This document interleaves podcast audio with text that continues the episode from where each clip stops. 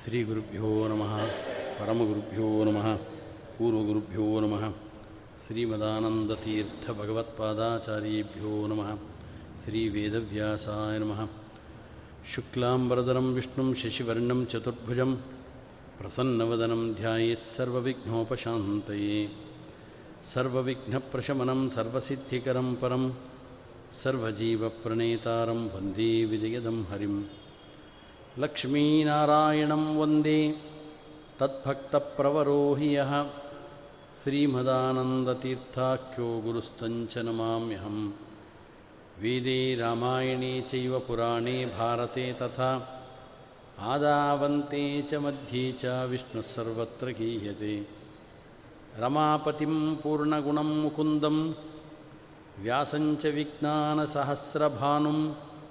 पूर्णप्रबोधञ्च सुतत्वदीपं क्रमात् गुरुंश्च प्रणमामि मूर्ध्ना। बुद्धिर्बलं यशोधैर्यं निर्भयत्वम् अरोगता। अजाड्यं वाक्पटुत्वञ्च हनूमस्मरणात् भवेत्। न माधवसमो देवो, न च मध्वसमो गुरुः।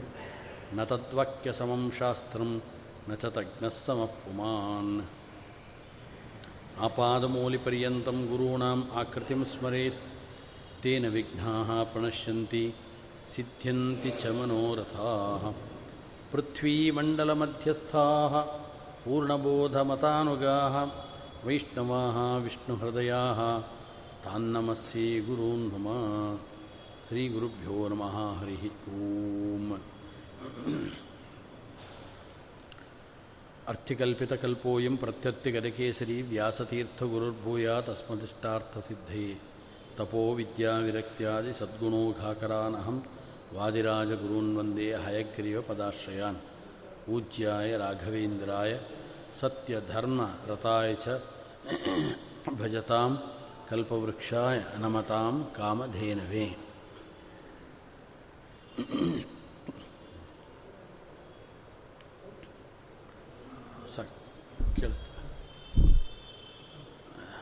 हरे नम, श्रीकृष्णाय नमः।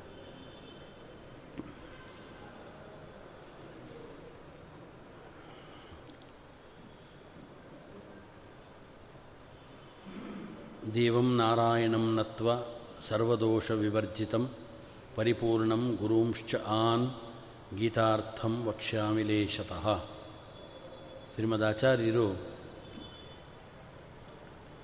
ಭಗವದ್ಗೀತೆಗೆ ಎರಡು ವ್ಯಾಖ್ಯಾನವನ್ನು ರಚನೆ ಮಾಡಿ, ಒಂದು ಗೀತಾಭಾಷ್ಯ ಮತ್ತೊಂದು ಗೀತಾ ತಾತ್ಪರ್ಯ ಅಂತ ಎರಡು ವ್ಯಾಖ್ಯಾನಗಳನ್ನು ಶ್ರೀಮದ್ ಆಚಾರ್ಯರು ರಚನೆ ಮಾಡಿ ಮಹಾ ಉಪಕಾರವನ್ನು ಮಾಡಿದ್ದಾರೆ. ಭಾಷ್ಯದಲ್ಲಿ ತಿಳಿಸದೇ ಇದ್ದ ಅನೇಕ ವಿಚಾರಗಳನ್ನು ಗೀತಾ ತಾತ್ಪರ್ಯದಲ್ಲಿ ಶ್ರೀಮದ್ ಆಚಾರ್ಯರು ತಿಳಿಸ್ತಾರೆ. ಭಗವದ್ಗೀತೆಗೆ ಶ್ರೀಮದ್ ಆಚಾರ್ಯ ತುಂಬ ಪ್ರಾಶಸ್ತ್ಯವನ್ನು ಕೊಟ್ಟು ಅದರ ಭಾಷ್ಯದ ಆರಂಭದಲ್ಲೇ ತಿಳಿಸಬೇಕಾದರೆ ಶ್ರೀಮದ್ ಆಚಾರ್ಯರು ಭಾರತಂ ಸರ್ವಶಾಸ್ತ್ರು ಭಾರತೆ ಗೀತಿಕಾವರ. ವಿಷ್ಣೋ ಸಹಸ್ರನಾಮಾಪಿ ಜ್ಞೇಯಂ ಪಾಠ್ಯಂಚ ತದ್ವಯಂ ಅಂತ ತಿಳಿಸು ಮಧ್ವಾಚಾರ್ಯರು ಪುರಾಣದ ಈ ವಾಕ್ಯವನ್ನು ಉಲ್ಲೇಖ ಮಾಡ್ತಾ ನೇರವಾಗಿ ನಮಗೆ ಆಜ್ಞೆ ಮಾಡಿದ ವಿಚಾರ ಸಕಲ ಶಾಸ್ತ್ರಗಳಲ್ಲಿ ಅತ್ಯುತ್ತಮವಾದ ಶಾಸ್ತ್ರ ಶ್ರೀಮನ್ ಮಹಾಭಾರತ. ಅದು ಒಂದು ಲಕ್ಷ ಪರಿಮಿತವಾದ ಶ್ಲೋಕಗಳನ್ನು ಹೊಂದಿರತಕ್ಕಂಥ ಬೃಹದ್ಗಾತ್ರದ ಗ್ರಂಥ. ಅದರಿಂದ ನಾವು ಅದನ್ನು ಪಾರಾಯಣ ಮಾಡಲಿಕ್ಕೆ ಪ್ರತಿನಿತ್ಯ ಆಗೋಲ್ಲ. ಒಂದು ಲಕ್ಷ ಶ್ಲೋಕ ಇರುವಂಥದ್ದು ಕ್ರಮವಾಗಿ ನಿಧಾನವಾಗಿ ಅದನ್ನು ಓದಿಕೊಂಡು ಬರ್ಬೋದಷ್ಟೇ. ದಿನ ಸ್ವಲ್ಪ ಸ್ವಲ್ಪ ಓದ್ಕೊಂಡು ಬರ್ಬೋದು. ಅದಕ್ಕೆ ಆಚಾರ್ಯರು ತಿಳಿಸೋದು, ಆ ಇಡೀ ಮಹಾಭಾರತವನ್ನು ಓದೋಕ್ಕಾಗದೆ ಹೋದರೂ ಕೂಡ ಅದರಲ್ಲಿ ಅಂತರ್ಗತವಾಗಿದ್ದು ಎರಡು ವಿಶೇಷವಾದ ಗ್ರಂಥಗಳು. ಅದು ಭಾರತಂ ಸರ್ವಶಾಸ್ತ್ರೀಷು, ಭಾರತೇ ಗೀತಿಕಾ ವರ. ಅತ್ಯಂತ ಉತ್ಕೃಷ್ಟವಾದದ್ದು ಯಾವುದು ಅಂದರೆ ಭಗವದ್ಗೀತೆ. ವಿಷ್ಣು ಸಹಸ್ರನಾಮಾಪಿ. ಇನ್ನೊಂದು ವಿಷ್ಣು ಸಹಸ್ರನಾಮ. ಇದು ಎರಡನ್ನು ಮಾತ್ರ ಓದಲಿಕ್ಕಾಗತ್ತೆ. ಆದ್ದರಿಂದ ಗೀತೆಯಲ್ಲೂ ಕೂಡ ಹದಿನೆಂಟು ಅಧ್ಯಾಯ ಇದೆ.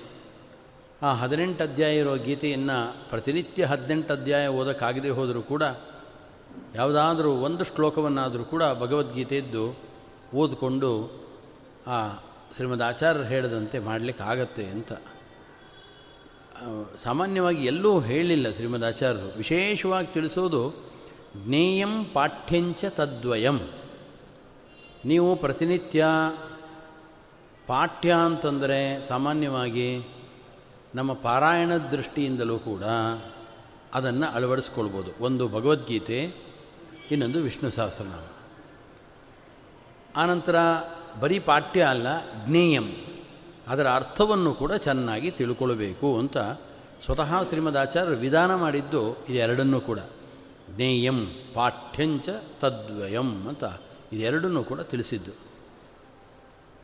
ಇದರ ವಿಶೇಷತೆ ತುಂಬ ಇರೋದರಿಂದಲೇ ಇದು ಎರಡ ಗ್ರಂಥಗಳ ಬಗ್ಗೆ ವಿಶೇಷವಾಗಿ ಉಲ್ಲೇಖ ಮಾಡಿದ್ದು. ವಿಷ್ಣು ಸಹಸ್ರನಾಮ ಮತ್ತು ಭಗವದ್ಗೀತೆ ಇದೆರಡೂ ಕೂಡ ಭಗವಂತನೇ ಹೇಳಿದಂಥ ಗೀತೆಗಳಿದೆ, ಎರಡೂ ಕೂಡ. ಒಂದು ಯುದ್ಧ ಪ್ರಾರಂಭ ಆಗೋದಕ್ಕೆ ಪ್ರಾರಂಭದಲ್ಲಿ ಹೇಳಿದ್ದು ಅರ್ಜುನನಿಗೋಸ್ಕರವಾಗಿ ಕೃಷ್ಣ ಹೇಳಿದ್ದು ಭಗವದ್ಗೀತೆ ಒಂದು. ಯುದ್ಧ ಎಲ್ಲ ಸಮಾಪ್ತಿ ಆದಮೇಲೆ ಭೀಷ್ಮಾಚಾರ್ಯರ ಒಳಗಡೆ ಸ್ವತಃ ತಾನೇ ಭಗವಂತ ಕೂತ್ಕೊಂಡು ಅವನಿಗೆ, ಭೀಷ್ಮಾಚಾರ್ಯರಿಗೆ ವಿಶೇಷವಾದಂಥ ಒಂದು ಔನ್ನತ್ಯವನ್ನು ತಂದುಕೊಡಬೇಕು ಅನ್ನೋ ದೃಷ್ಟಿಯಿಂದ ಒಂದು ರೂಪದಿಂದ ಭೀಷ್ಮಾಚಾರ ಒಳಗಡೆ ಸ್ವತಃ ಕೃಷ್ಣ ಕೂತ್ಕೊಂಡೇ ತಾನೇ ವಿಷ್ಣು ಸಹಸ್ರನಾಮವನ್ನು ಅವರ ಮುಖಾಂತರ ಹೇಳಿಸಿದ್ದು. ಆದ್ದರಿಂದ ಎರಡು ಗೀತೆಗಳು ಕೂಡ ನಿಜವಾಗಲೂ ಭಗವದ್ಗೀತೆಯೇ ಎರಡನ್ನೂ ಕೂಡ ಶ್ರೀಕೃಷ್ಣನೇ ಹೇಳಿಸಿದ್ದು. ಎರಡನೇ ಗೀತೆಯನ್ನು ವಿಷ್ಣು ಸಹಸ್ರನಾಮವನ್ನು ಹೇಳಿಸುವಂಥ ಕಾಲದಲ್ಲಿ ಅರ್ಜುನ ಇದ್ದ, ಪಾಂಡವರೆಲ್ಲರೂ ಇದ್ದರು ಸಾಕ್ಷಾತ್ ಭೀಮಸೇನ್ ದೇವರಿದ್ದಾರೆ ಆನಂತರ ವೇದವ್ಯಾಸ ದೇವರು, ಪರಶುರಾಮ ದೇವರು, ಕೃಷ್ಣ, ಎಲ್ಲ ಭಗವದ್ ರೂಪಗಳು ಇದೆ.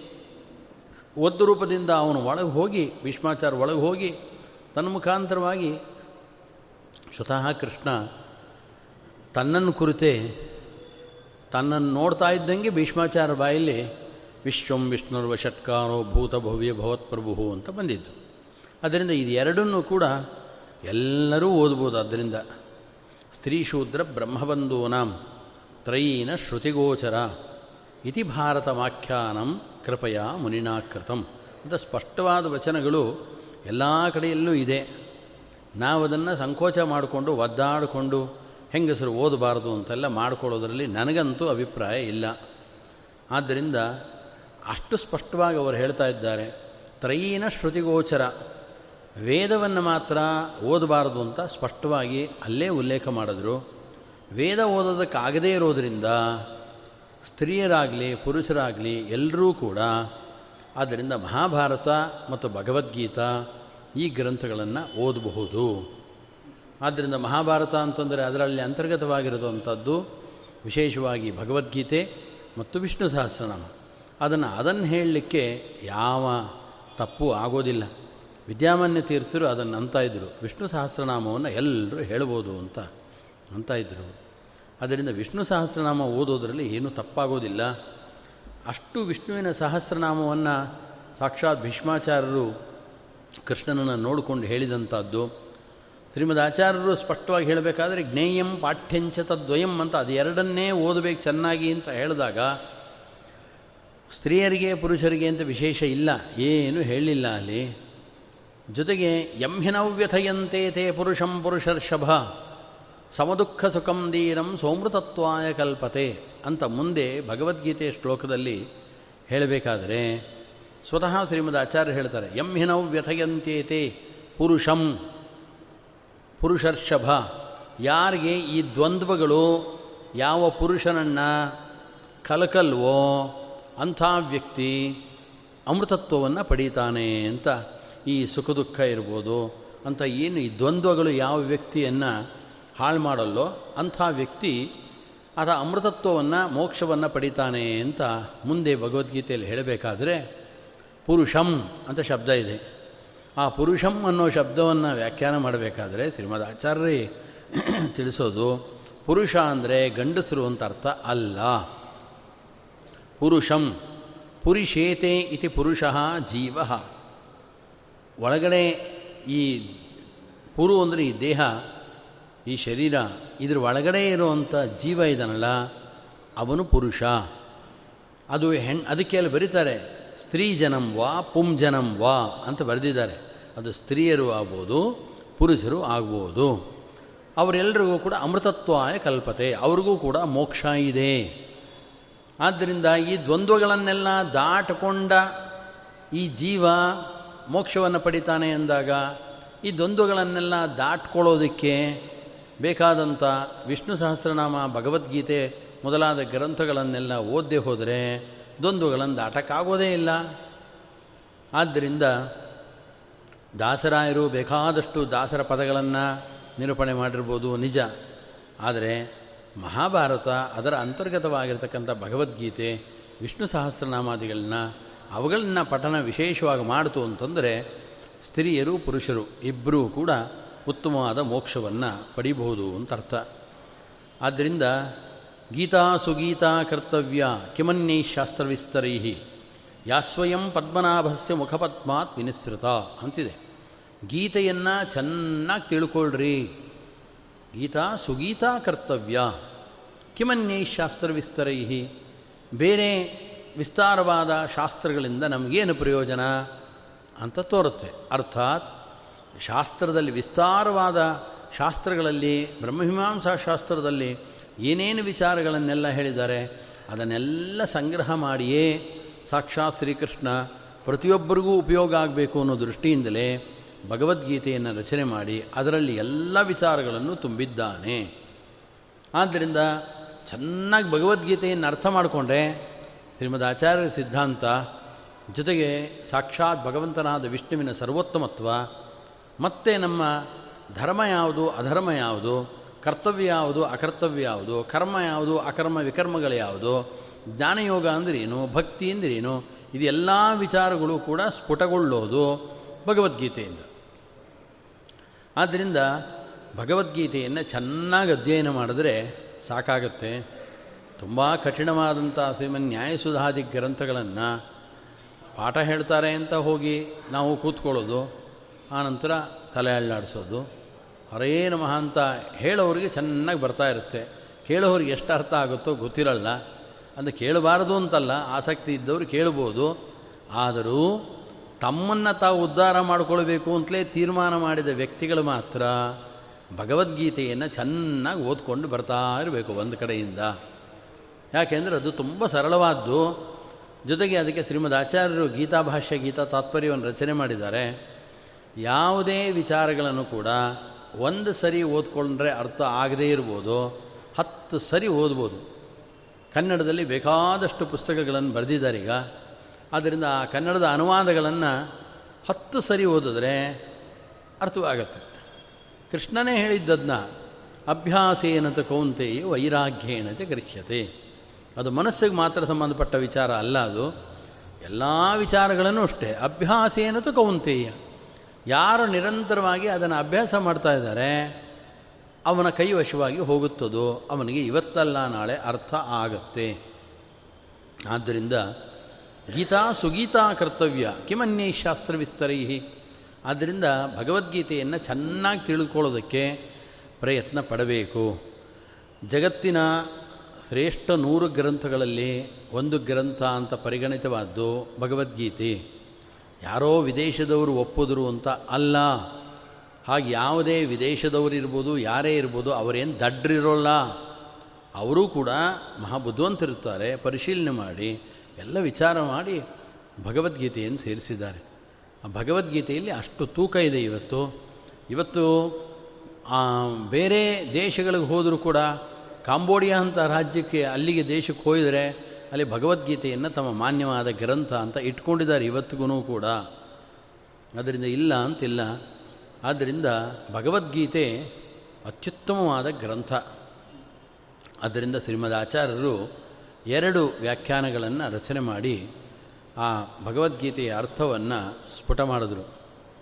ಆನಂತರ ಆ ಭಗವದ್ಗೀತೆಯ ಕುರಿತಾದ ಒಂದು ಸ್ವಲ್ಪ ವಿಚಾರಗಳನ್ನು ಈ ಸಂದರ್ಭದಲ್ಲಿ ಇವತ್ತು ತಿಳಿಸಿ ಆನಂತರ ಬಹುಶಃ ನಾಳೆಯಿಂದ ಒಂಬತ್ತನೇ ಅಧ್ಯಾಯ ಪ್ರಾರಂಭ ಆಗ್ಬೋದು ಅಂತ ಅಂದ್ಕೊಳ್ತೇನೆ ಯಾಕೆಂದರೆ ಈ ಭಗವದ್ಗೀತೆ ಇದರ ಬಗ್ಗೆ ನನ್ನದೇ ಆದ ಒಂದು ಒಂದು ಕೆಲವೊಂದು ವಿಚಾರಗಳು ಇದರ ಬಗ್ಗೆ. ಇದರಲ್ಲಿ, ದೇವಂ ನಾರಾಯಣಂ ನತ್ವ ಸರ್ವದೋಷ ವಿವರ್ಜಿತಂ ಪರಿಪೂರ್ಣಂ ಗುರುಂಶ್ಚ ಆನ್.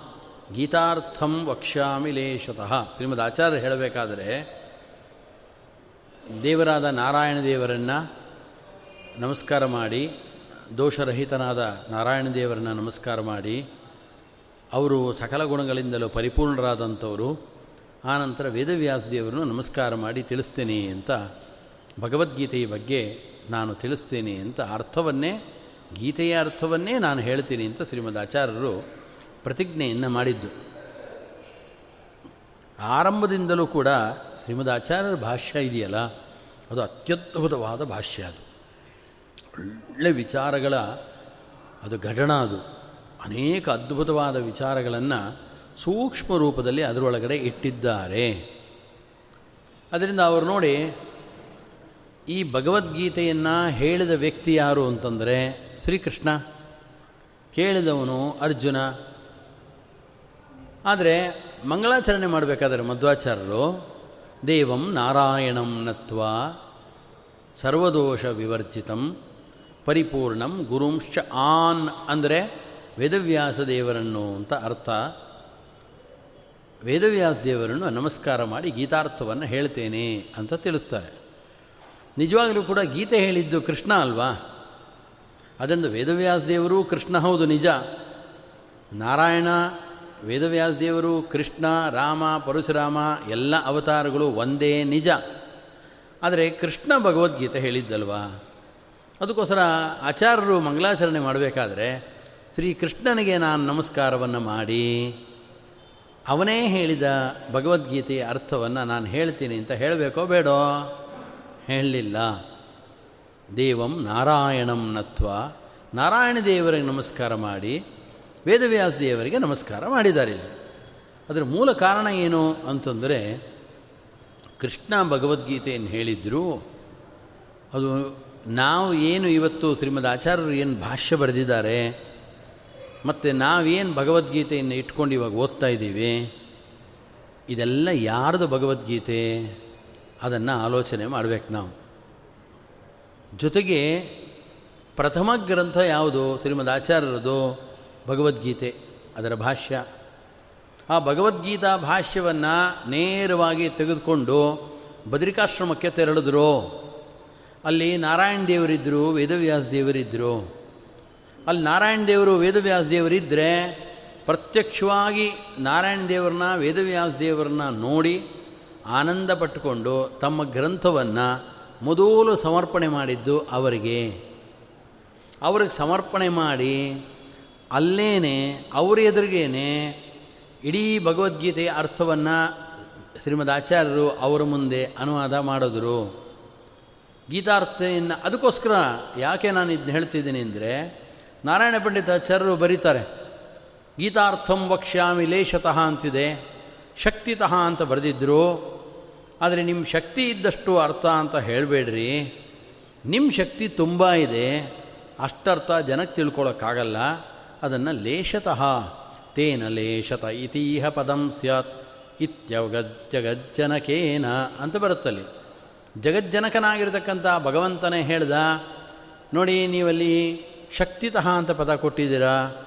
ನನ್ನ ಶಕ್ತಿ ಇದ್ದಷ್ಟು ಗೀತೆಯ ಅರ್ಥವನ್ನು ಹೇಳ್ತೀವಿ ಅಂತ ಪ್ರತಿಜ್ಞೆ ಮಾಡಬೇಡ್ರಿ.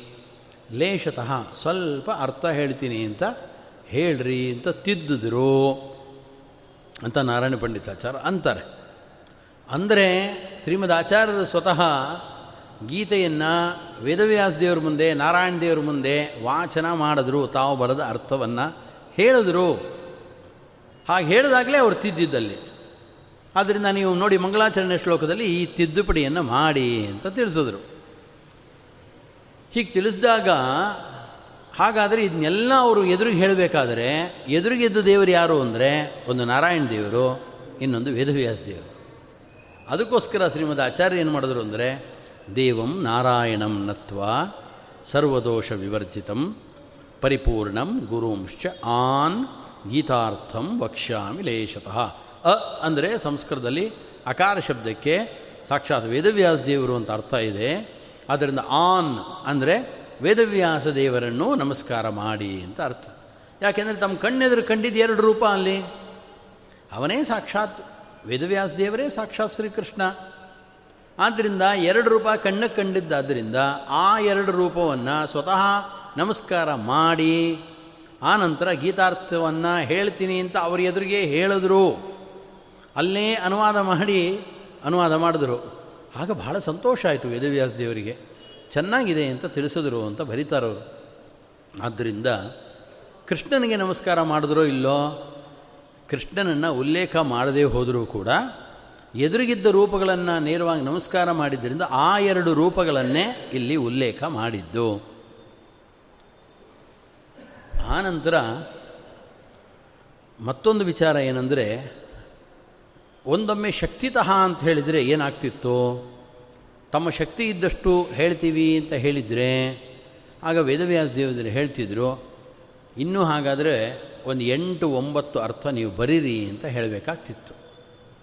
ಯಾಕೆ ಅಂದರೆ ಸ್ವತಃ ಶ್ರೀಮದ್ ಆಚಾರ್ಯರು ಹೇಳ್ತಾರೆ, ವೇದಗಳಿಗೆ ತ್ರಯೋರ್ಥ ಸರ್ವವೇದೇಶು, ವೇದಗಳಿಗೆ ಮೂರರ್ಥ, ದಶಾರ್ಥ ಸರ್ವಭಾರತೆ, ಹತ್ತು ಅರ್ಥಗಳು ಮಹಾಭಾರತಕ್ಕಿದೆ. ವಿಷ್ಣು ಸಹಸ್ರನಾಮಕ್ಕೆ ಒಂದೊಂದು ಶಬ್ದಕ್ಕೆ ನೂರು ಅರ್ಥ ಇದೆ. ಅದಕ್ಕೆ ಅವ್ರು ಹೇಳ್ತಾರೆ ಸ್ಯಾತ್ಯತೈತ್ತಮಪಿ ಸಂಭವಿತಾರ್ಥ. ಮಹದ್ ಸುಮದ್ವೀಜದಲ್ಲಿ ಹೇಳಬೇಕಾದ್ರೆ ಸ್ಯಾತ್ತತೈತ್ತಮಪಿ ಸಂಭವಿತಾರ್ಥ. ತ್ರ್ಯರ್ಥತಾಂ ಶ್ರುತಿಷು ವಿತ್ತದಶಾರ್ಥಂ ಭಾರತಂ ನನು ಶತಾರ್ಥಮಪಿ ಸ್ಯಾತ್. ವೈಷ್ಣವಂ ಪದ ಸಹಸ್ರತಯಂ ಹಿ. ಸ್ವತಃ ಅವರು ಕೇರಳದ ಸಂಚಾರ ಕ್ರಮದಲ್ಲಿದ್ದಾಗ ಅಲ್ಲಿದ್ದ ವ್ಯಕ್ತಿಗಳೆಲ್ಲ ಒಂದು ವೇದಕ್ಕೆ ಅರ್ಥ ಹೇಳಿದ ಕೂಡಲೇ ಶ್ರೀಮದಾಚಾರ್ಯ ಇನ್ನೊಂದು ಅರ್ಥವನ್ನು ಹೇಳಿದರು. ಆ ಕೇಳಿದ್ರು, ನಾವು ಹೇಳಿದ ಅರ್ಥ ಬೇರೆ, ನೀವು ಹೇಳಿದ ಅರ್ಥ ಬೇರೆ ಆಯ್ತಲ್ಲ ಅಂದರೆ? ಇಲ್ಲ, ನೀವು ಹೇಳಿದ ಅರ್ಥವು ಸಮಂಜಸವೇ, ನಾನು ಹೇಳಿದ ಅರ್ಥವು ಸಮಂಜಸವೇ. ಅಲ್ಲ, ಎರಡೆರಡು ಅರ್ಥ ಇರೋದಕ್ಕೆ ಹೇಗೆ ಸಾಧ್ಯ? ಅಂತ ಕೇಳಿದಾಗ, ತ್ರಿಯರ್ಥತಾಂ ಶ್ರುತಿಷು ವಿತ್ತ, ವೇದಗಳಿಗೆ ಮೂರು ಅರ್ಥ ಇದೆ ಅಂತ ತಿಳ್ಕೊಳ್ಳಿ ಅಂತ ತಿಳಿಸಿದೆ ಮಹಾಭಾರತಕ್ಕೆ ಒಂದೊಂದು ಶ್ಲೋಕಕ್ಕೆ ಹತ್ತು ಅರ್ಥ. ವಿಷ್ಣು ಸಹಸ್ರನಾಮದ ಒಂದೊಂದು ಪದಕ್ಕೆ ನೂರು ಅರ್ಥ ಅಂತ ಇಷ್ಟು ಹೇಳಿದರು. ಕೂಡಲೇ ಅವರು, ಹಾಗಾದರೆ ವಿಷ್ಣು ಸಹಸ್ರನಾಮದ ಒಂದು ಪದದ ಅರ್ಥವನ್ನು ನೀವು ನೂರರ್ಥ ಹೇಳಿ ನೋಡೋಣ ಅಂತ ಕೇಳಿದ್ರು. ಶ್ರೀಮದಾಚಾರ್ಯರು, ಪ್ರತ್ಯಯ ಪ್ರಕೃತಿ ಸಂಗಮ ಭಂಗಿ ಶಬ್ದಶಾಸ್ತ್ರ ವಿಹಿತಂ ಪ್ರತಿದೃಶ್ಯ ಅಂತ ಒಂದೊಂದು ಶಬ್ ಆ ವಿಶ್ವಂ ಅನ್ನೋ ಶಬ್ದದ್ದು ಅದು ಪ್ರಕೃತಿ ಏನು, ಪ್ರತ್ಯಯ ಏನು ಏನು ಬಂತು ಅಂತ ಬಿಡಿಸಿ ಸರಿಯಾಗಿ ನೂರು ಅರ್ಥಗಳನ್ನು ಶ್ರೀಮದ್ ಆಚಾರ್ಯರು ಅಲ್ಲಿ ಹೇಳಿದರು. ಆ ನಂತರ ಹಿಂತಿರುಗಿ ಹೇಳಲಿಕ್ಕೆ ಹೋದರೆ ಯಾರಿಗೂ ಹೇಳಲಿಕ್ಕೆ ಬರಲಿಲ್ಲ ಅಂತ ಇಷ್ಟು ಹೇಳ್ತಾರೆ. ಹಾಗಾದರೆ ಮಹಾಭಾರತಕ್ಕೆ ಒಂದೊಂದು ಶ್ಲೋಕಕ್ಕೆ ಹತ್ತು ಅರ್ಥ ಅಂದರೆ ಮಹಾಭಾರತದಲ್ಲಿ ಅಂತರ್ಗತವಾದ ಭಗವದ್ಗೀತೆಗೂ ಕೂಡ ಹತ್ತು ಅರ್ಥ ಇದೆ ಅಂತ ಆಯಿತು. ಮಧ್ವಾಚಾರ್ಯರು ತನ್ನ ಶಕ್ತಿ ಇದ್ದಷ್ಟು ನಾನೇನಾದ್ರು ಬರಿತೀನಿ ಅಂತ ಹೇಳಿದರೆ, ಪ್ರತಿಯೊಂದು ಭಗವದ್ಗೀತೆ ಒಂದೊಂದು ಶ್ಲೋಕಕ್ಕೂ ಕೂಡ ಹತ್ತು ಹತ್ತು ಅರ್ಥವನ್ನು ಬರಿಬೇಕಿತ್ತು. ಯಾಕೆಂದರೆ ಅವರು, ಅವರೇ ಹೇಳಿದ್ದು ಹತ್ತು ಅರ್ಥ ಇದೆ ಅಂತ. ಮಹಾಭಾರತದಲ್ಲಿ ಅಂತರ್ಗತವಾದ್ದು ಭಗವದ್ಗೀತೆ. ಆದ್ದರಿಂದ ಹತ್ತು ಅರ್ಥವನ್ನು ಅವರು ಬರಿಬೇಕಾಗ್ತಿತ್ತು. ಬರೆದಿಲ್ಲ. ಅದಕ್ಕೋಸ್ಕರ ವೇದವ್ಯಾಸ ದೇವರು ನಾರಾಯಣ ದೇವರು ಇದ್ದಾಗ ಅಲ್ಲಿ ಹೇಳಿದ್ದು, ಇಲ್ಲ ಬೇಡ ಶಕ್ತಿತಃ ಅಂತ ಬೇಡ ಲೇಷತಃ ಅಂತ ಮಾಡಿ. ಅಥವಾ ಹೀಗೂ ಇರ್ಬೋದು. ಹತ್ತು ಅರ್ಥನೂ ಬರೆದುಕೊಂಡು, ತೆಗೆದುಕೊಂಡು ಶ್ರೀಮದಾಚಾರ್ಯರು ವೇದವ್ಯಾಸ ದೇವರ ಬಳಿ, ನಾರಾಯಣ ದೇವರ ಬಳಿ ಹೋಗಿರ್ಬೋದು. ಹಾಗಂತಾರೆ ಈ ಹತ್ತು ಅರ್ಥ ಬರೆದು ಬಿಟ್ರೆ ಈ ಹತ್ತರ್ಥವನ್ನು ಓದಿ ಜೀರ್ಣ ಮಾಡಿಕೊಳ್ತಕ್ಕಂಥ ಶಕ್ತಿ ಇಲ್ಲ. ಬಹುಶಃ ನಮ್ಮ ಬುದ್ಧಿಶಕ್ತಿಯನ್ನು ಬಗ್ಗೆ ಅರಿವಿದ್ದಂಥವರು, ಅದಕ್ಕೋಸ್ಕರ ಲೇಷತಃ ಸಾಕು ಅಂಥೇಳಿ ಎಲ್ಲ ಅರ್ಥಗಳನ್ನು ತೆಗೆದು ಕಡಿಮೆ ಅರ್ಥವನ್ನು ಮಾಡಿಸಿರ್ಬೋದು. ಲೇಷತಃ ಅಂತ ಒಂದು ಪದ ಹಾಕೋದ್ರ ಜೊತೆಗೇ ಕಡಿಮೆ ಅರ್ಥವನ್ನು ಕೂಡ ಮಾಡಿಸಿರ್ಬೋದು. ಆದ್ದರಿಂದ ಶ್ರೀಮದಾಚಾರ್ಯರು ಲೇಷತಃ ಅಂತ ಪದ ಹಾಕಿ ನಮಗೇನು ತಿಳಿಸ್ಕೊಡ್ತಾರೆ ಅಂದರೆ ತಾನು ಪ್ರತ್ಯಕ್ಷವಾಗಿ ಎರಡು ರೂಪಗಳನ್ನು ಕಂಡು ಅವರಿಗೆ ನಮಸ್ಕಾರ ಮಾಡಿ ಅವರ ಎದುರುಗಡೆನೇ ತಾವು ಗೀತೆಯನ್ನು ಅರ್ಥವನ್ನು ಸ್ಪಷ್ಟವಾಗಿ ಹೇಳಿದರು ಅಂತ ಗೊತ್ತಾಗತ್ತೆ. ಆದ್ದರಿಂದ ಇಂತಹ ಭಗವದ್ಗೀತೆಯ ಬಗ್ಗೆ ನಾಲ್ಕಾರು ವಿಚಾರಧಾರೆಗಳು ಹೀಗಿದೆ. ನಾವು ಭಗವದ್ಗೀತೆಯನ್ನು ಶ್ರೀಮದ್ ಆಚಾರ್ಯ ತಿಳಿಸಿದಂತೆ ಜ್ಞೇಯಂ ಪಾಠ್ಯಂಚ ತದ್ವಯಂ ಅಂತ ತಿಳಿಸಿದ್ರು. ಅಂದರೆ ನಾವು ಭಗವದ್ಗೀತೆಯನ್ನು ಪ್ರತಿನಿತ್ಯ ಪಾರಾಯಣನೂ ಮಾಡಬೇಕು, ಚೆನ್ನಾಗಿ ಅದರ ಅರ್ಥವನ್ನು ತಿಳ್ಕೊಳ್ಬೇಕು ಅಂತ ಹೇಳಿದರು. ನಾವು ಭಗವದ್ಗೀತಾ ಪಾರಾಯಣಂ ಕರಿಷ್ಯೆ ಅಂತ ಸಂಕಲ್ಪ ಮಾಡಿದ್ವಿ ಈಗ. ಸಂಕಲ್ಪ ಮಾಡಿದಾಗ ಎಲ್ಲಿಂದ ಶುರು ಮಾಡಬೇಕು ಅಂತ ನನ್ನ ಪ್ರಶ್ನೆ ಈಗ. ಯಾಕೆ ಅಂತಂದರೆ, ಭಗವದ್ಗೀತೆ ಎಲ್ಲಿಂದ ಪ್ರಾರಂಭ ಆಗಿದೆಯೋ ಅಲ್ಲಿಂದ. ಧೃತರಾಷ್ಟ್ರವಾಚ ಧರ್ಮಕ್ಷೇತ್ರೇ ಕುರುಕ್ಷೇತ್ರೇ ಸಮವೇತಾಯುತ್ಸವ ಮಾಮಕ ಪಾಂಡವಾಶ್ಚೈವ ಕಿಮ ಕುರ್ವತ ಸಂಜಯ.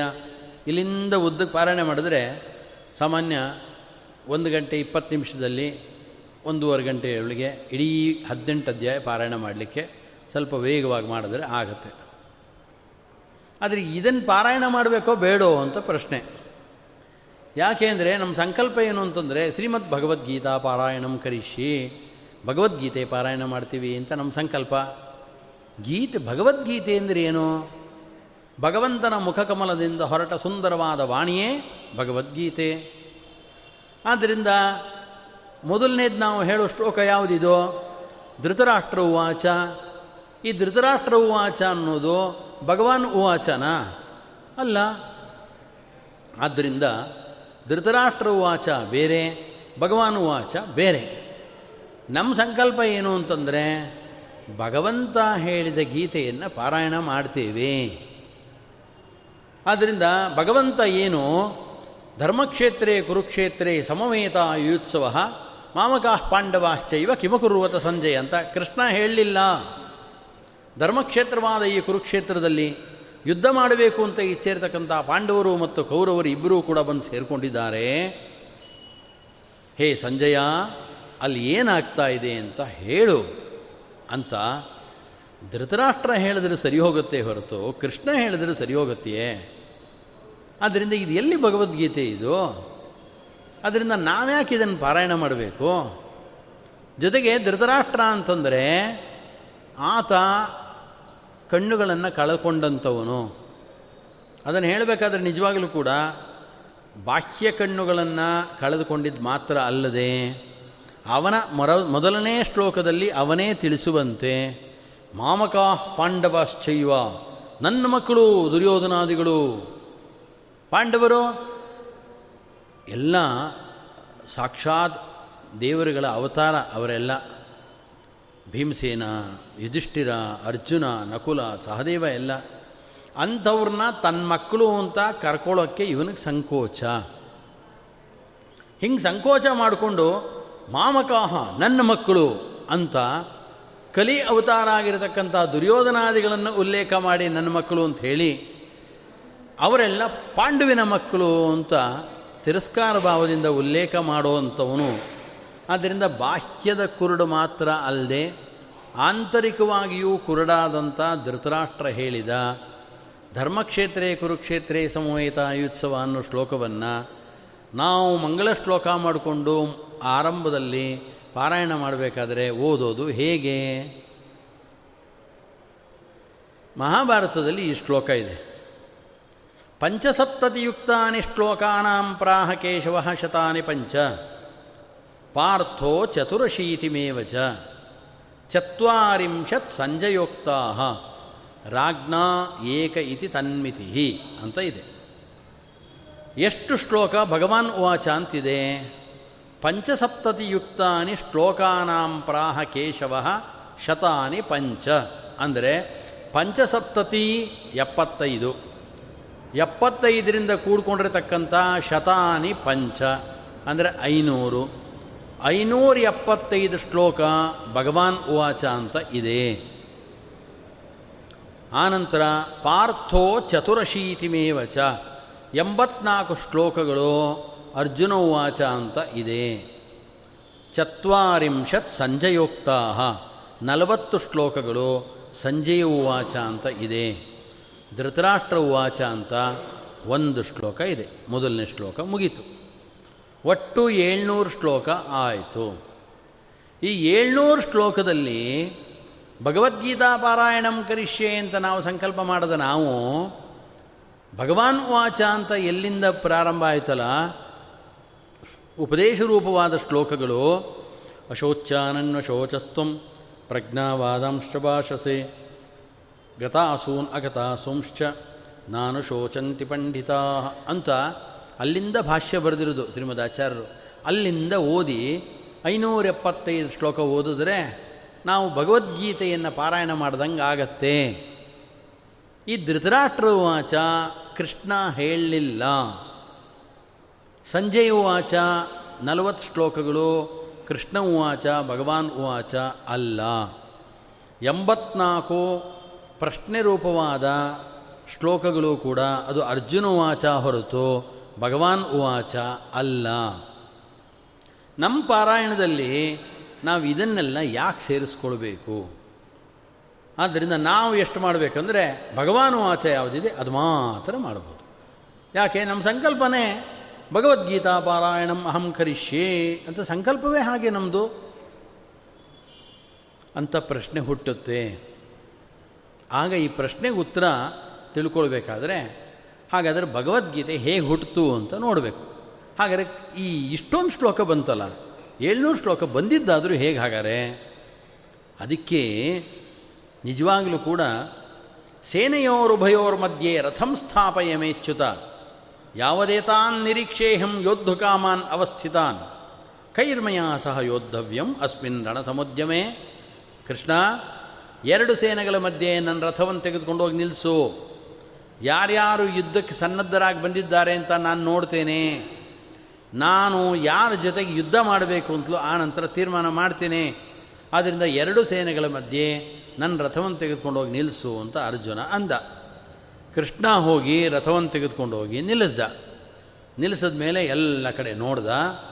ನೋಡಿದ ಮೇಲೆ ಶುರು ಮಾಡ್ದ. ಸ್ವಜನಂ ಹಿ ಕಥಂ ಹತ್ವ ಸುಖಿನಸ್ಯಾಮ ಮಾಧವ. ಹೇ ಮಾಧವ, ಲಕ್ಷ್ಮೀದೇವಿಯ ಗಂಡನಾಗಿರ್ತಕ್ಕಂಥ ಲಕ್ಷ್ಮೀಪತಿಯಾದ ನಾರಾಯಣ, ಸ್ವಜನಂ ಹಿ ಕಥಂ ಹತ್ವ ಸುಖಿನಸ್ಯಾಮ ಮಾಧವ.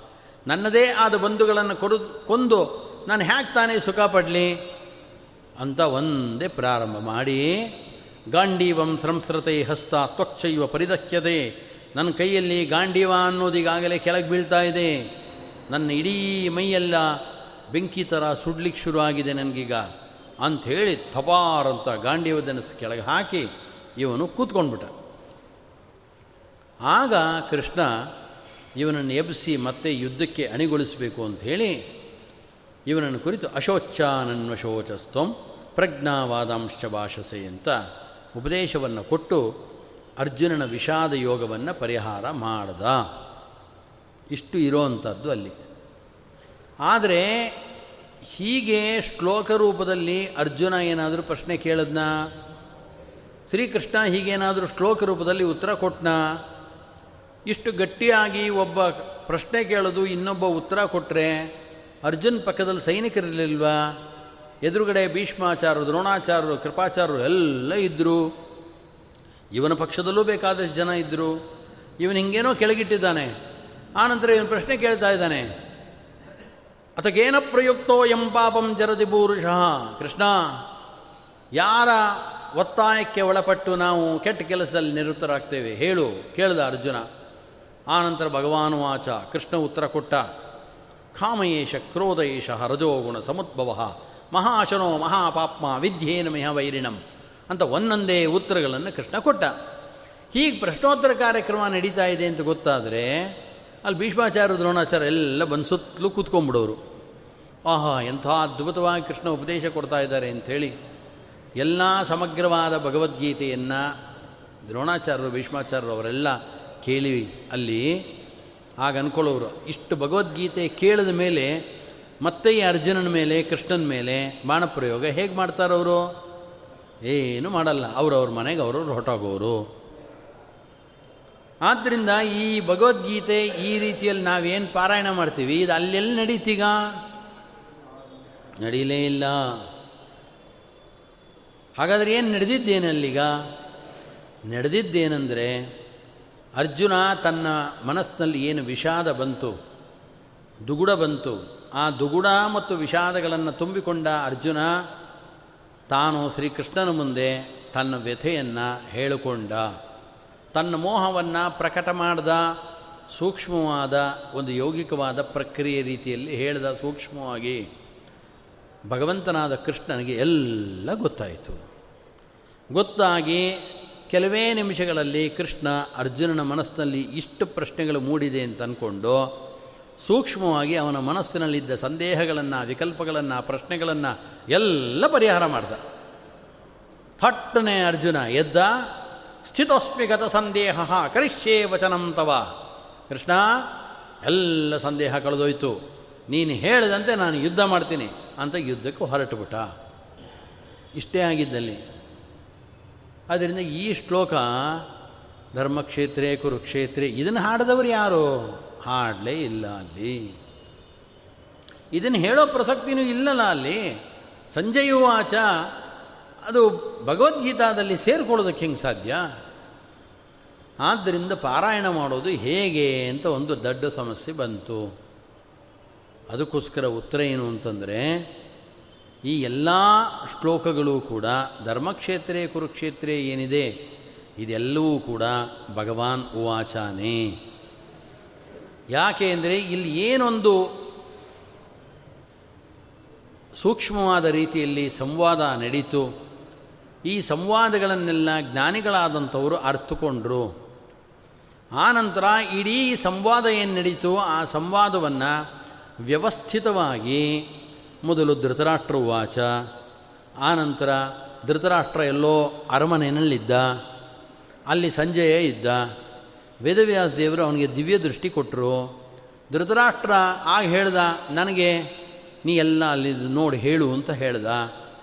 ಅವನು ಅಲ್ಲಿಂದ ಹೇಳಲಿಕ್ಕೆ ಪ್ರಾರಂಭ ಮಾಡೋಕ್ಕೆ ಮುಂಚೆ ಧೃತರಾಷ್ಟ್ರ ಕೇಳಿದ, ಅಲ್ಲಿ ಏನು ನಡೀತಿದೆ ನನಗೆ ಹೇಳು ಅಂತ ಕೇಳಿದ.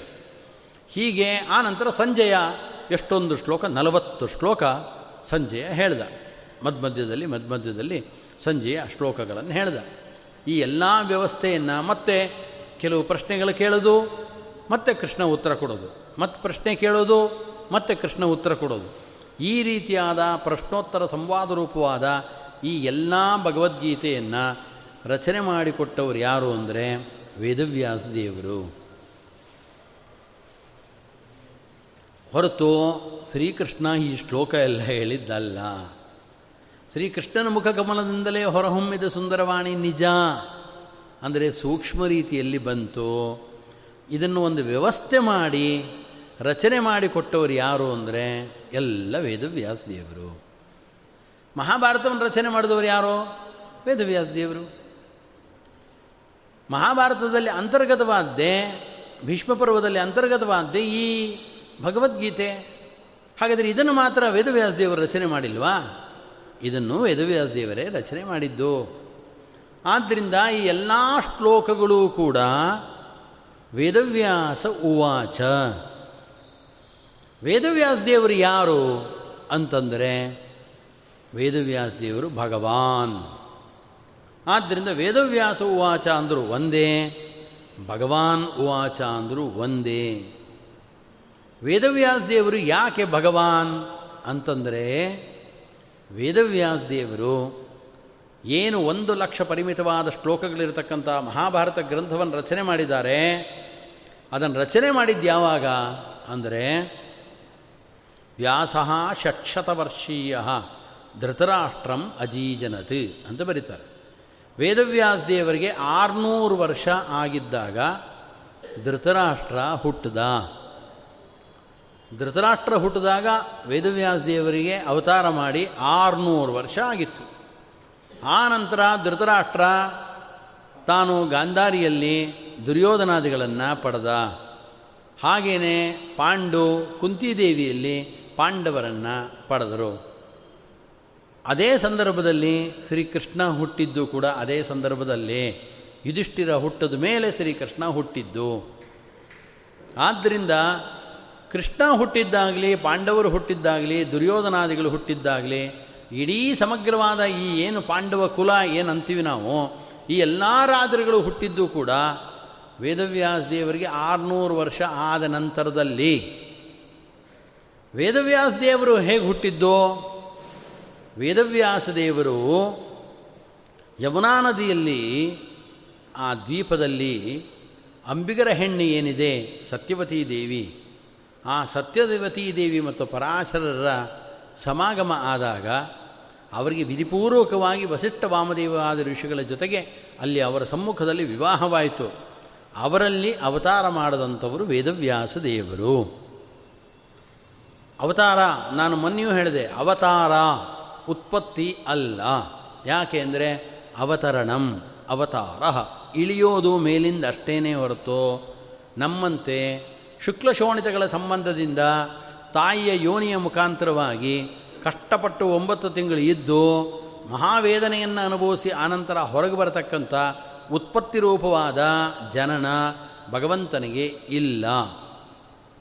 ನೇರವಾಗಿ ವೇದವ್ಯಾಸ ದೇವರು ಹುಟ್ಟಿದಾಗಲೇ ಜಾತ ಮಾತ್ರಂ ಸಪ್ತ ಸಪ್ತವರ್ಷೋ ಭೂತ್ತದ ಅಂತಿದೆ. ಹುಟ್ಟಿದ ಕೂಡಲೇ ವೇದವ್ಯಾಸದೇವರಿಗೆ ಏಳು ವರ್ಷ ಆಗಿತ್ತು. First day first year birthday ಇಲ್ಲ. ಸೆಕೆಂಡ್ ಇಯರ್ ಬರ್ತ್ಡೇ ಇಲ್ಲ. ಹುಟ್ಟಿದ ಕೂಡಲೇ ಏಳು ವರ್ಷ ಆಗಿತ್ತು.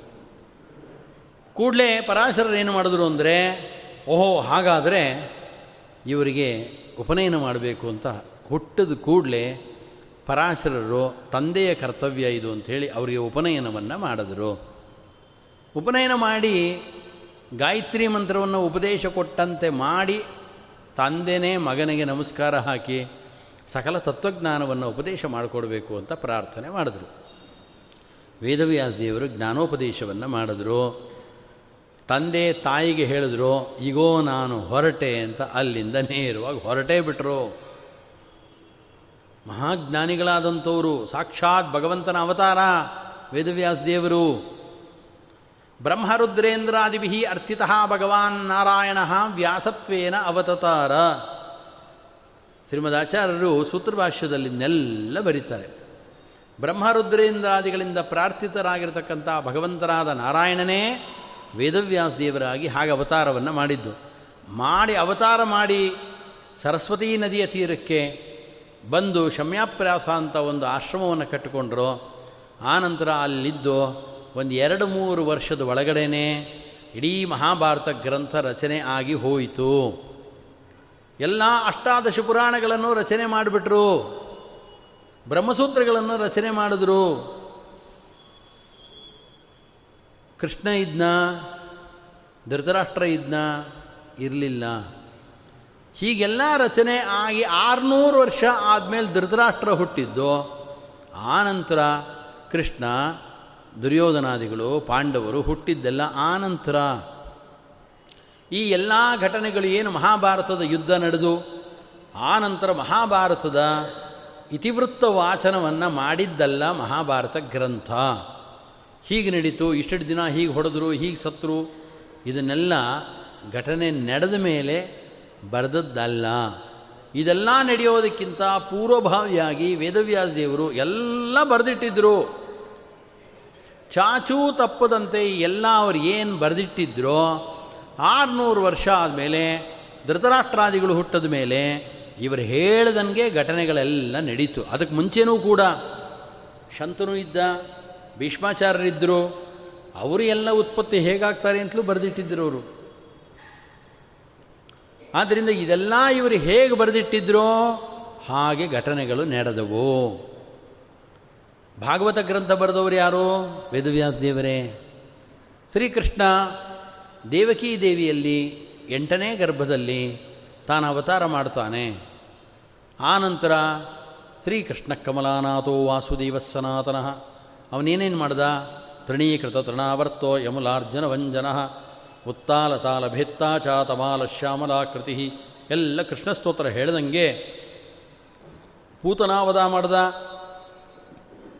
ಶಕಟಾಸುರ ಭಂಜನ ತೃಣೀಕೃತ ತೃಣಾವರ್ತ ತೃಣಾವರ್ತನಾಶ ಬಕನಾಶ ಎಷ್ಟು ಜನ ರಾಕ್ಷಸರ ನಾಶ ಮೊಸರು ತಿಂದ, ಬೆಣ್ಣೆ ಕದ್ದ, ಏನೇನು ಶ್ರೀಕೃಷ್ಣ ಯಾವ ನಕ್ಷತ್ರದಲ್ಲಿ, ಯಾವ ಮುಹೂರ್ತದಲ್ಲಿ ಹುಟ್ಟುತ್ತಾನೆ?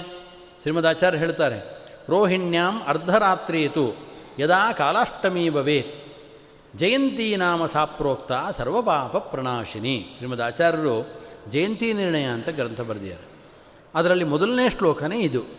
ಕೃಷ್ಣ ಹುಟ್ಟಿದಾಗ ಕೃಷ್ಣ ಜಯಂತಿ. ಅಂದರೆ ರೋಹಿಣ್ಯಾಂ ಅರ್ಧರಾತ್ರಿಯಿತು. ಯದಾ ಕಾಲಾಷ್ಟಮಿ ಭವೇತ್. ಸಿಂಹಮಾಸದ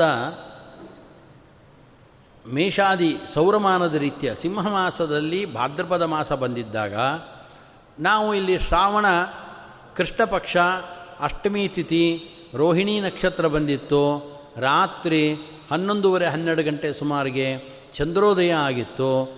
ಆವಾಗ ಅಷ್ಟಮಿ ತಿಥಿ ಇತ್ತು, ರೋಹಿಣಿ ನಕ್ಷತ್ರನೂ ಇತ್ತು. ಅದನಂತರ ರೋಹಿಣ್ಯಾಂ ಅರ್ಧರಾತ್ರಿ ಇತ್ತು ರೋಹಿಣಿ ನಕ್ಷತ್ರ ಇತ್ತವತ್ತು. ಅರ್ಧರಾತ್ರಿ ಆಗಿತ್ತು.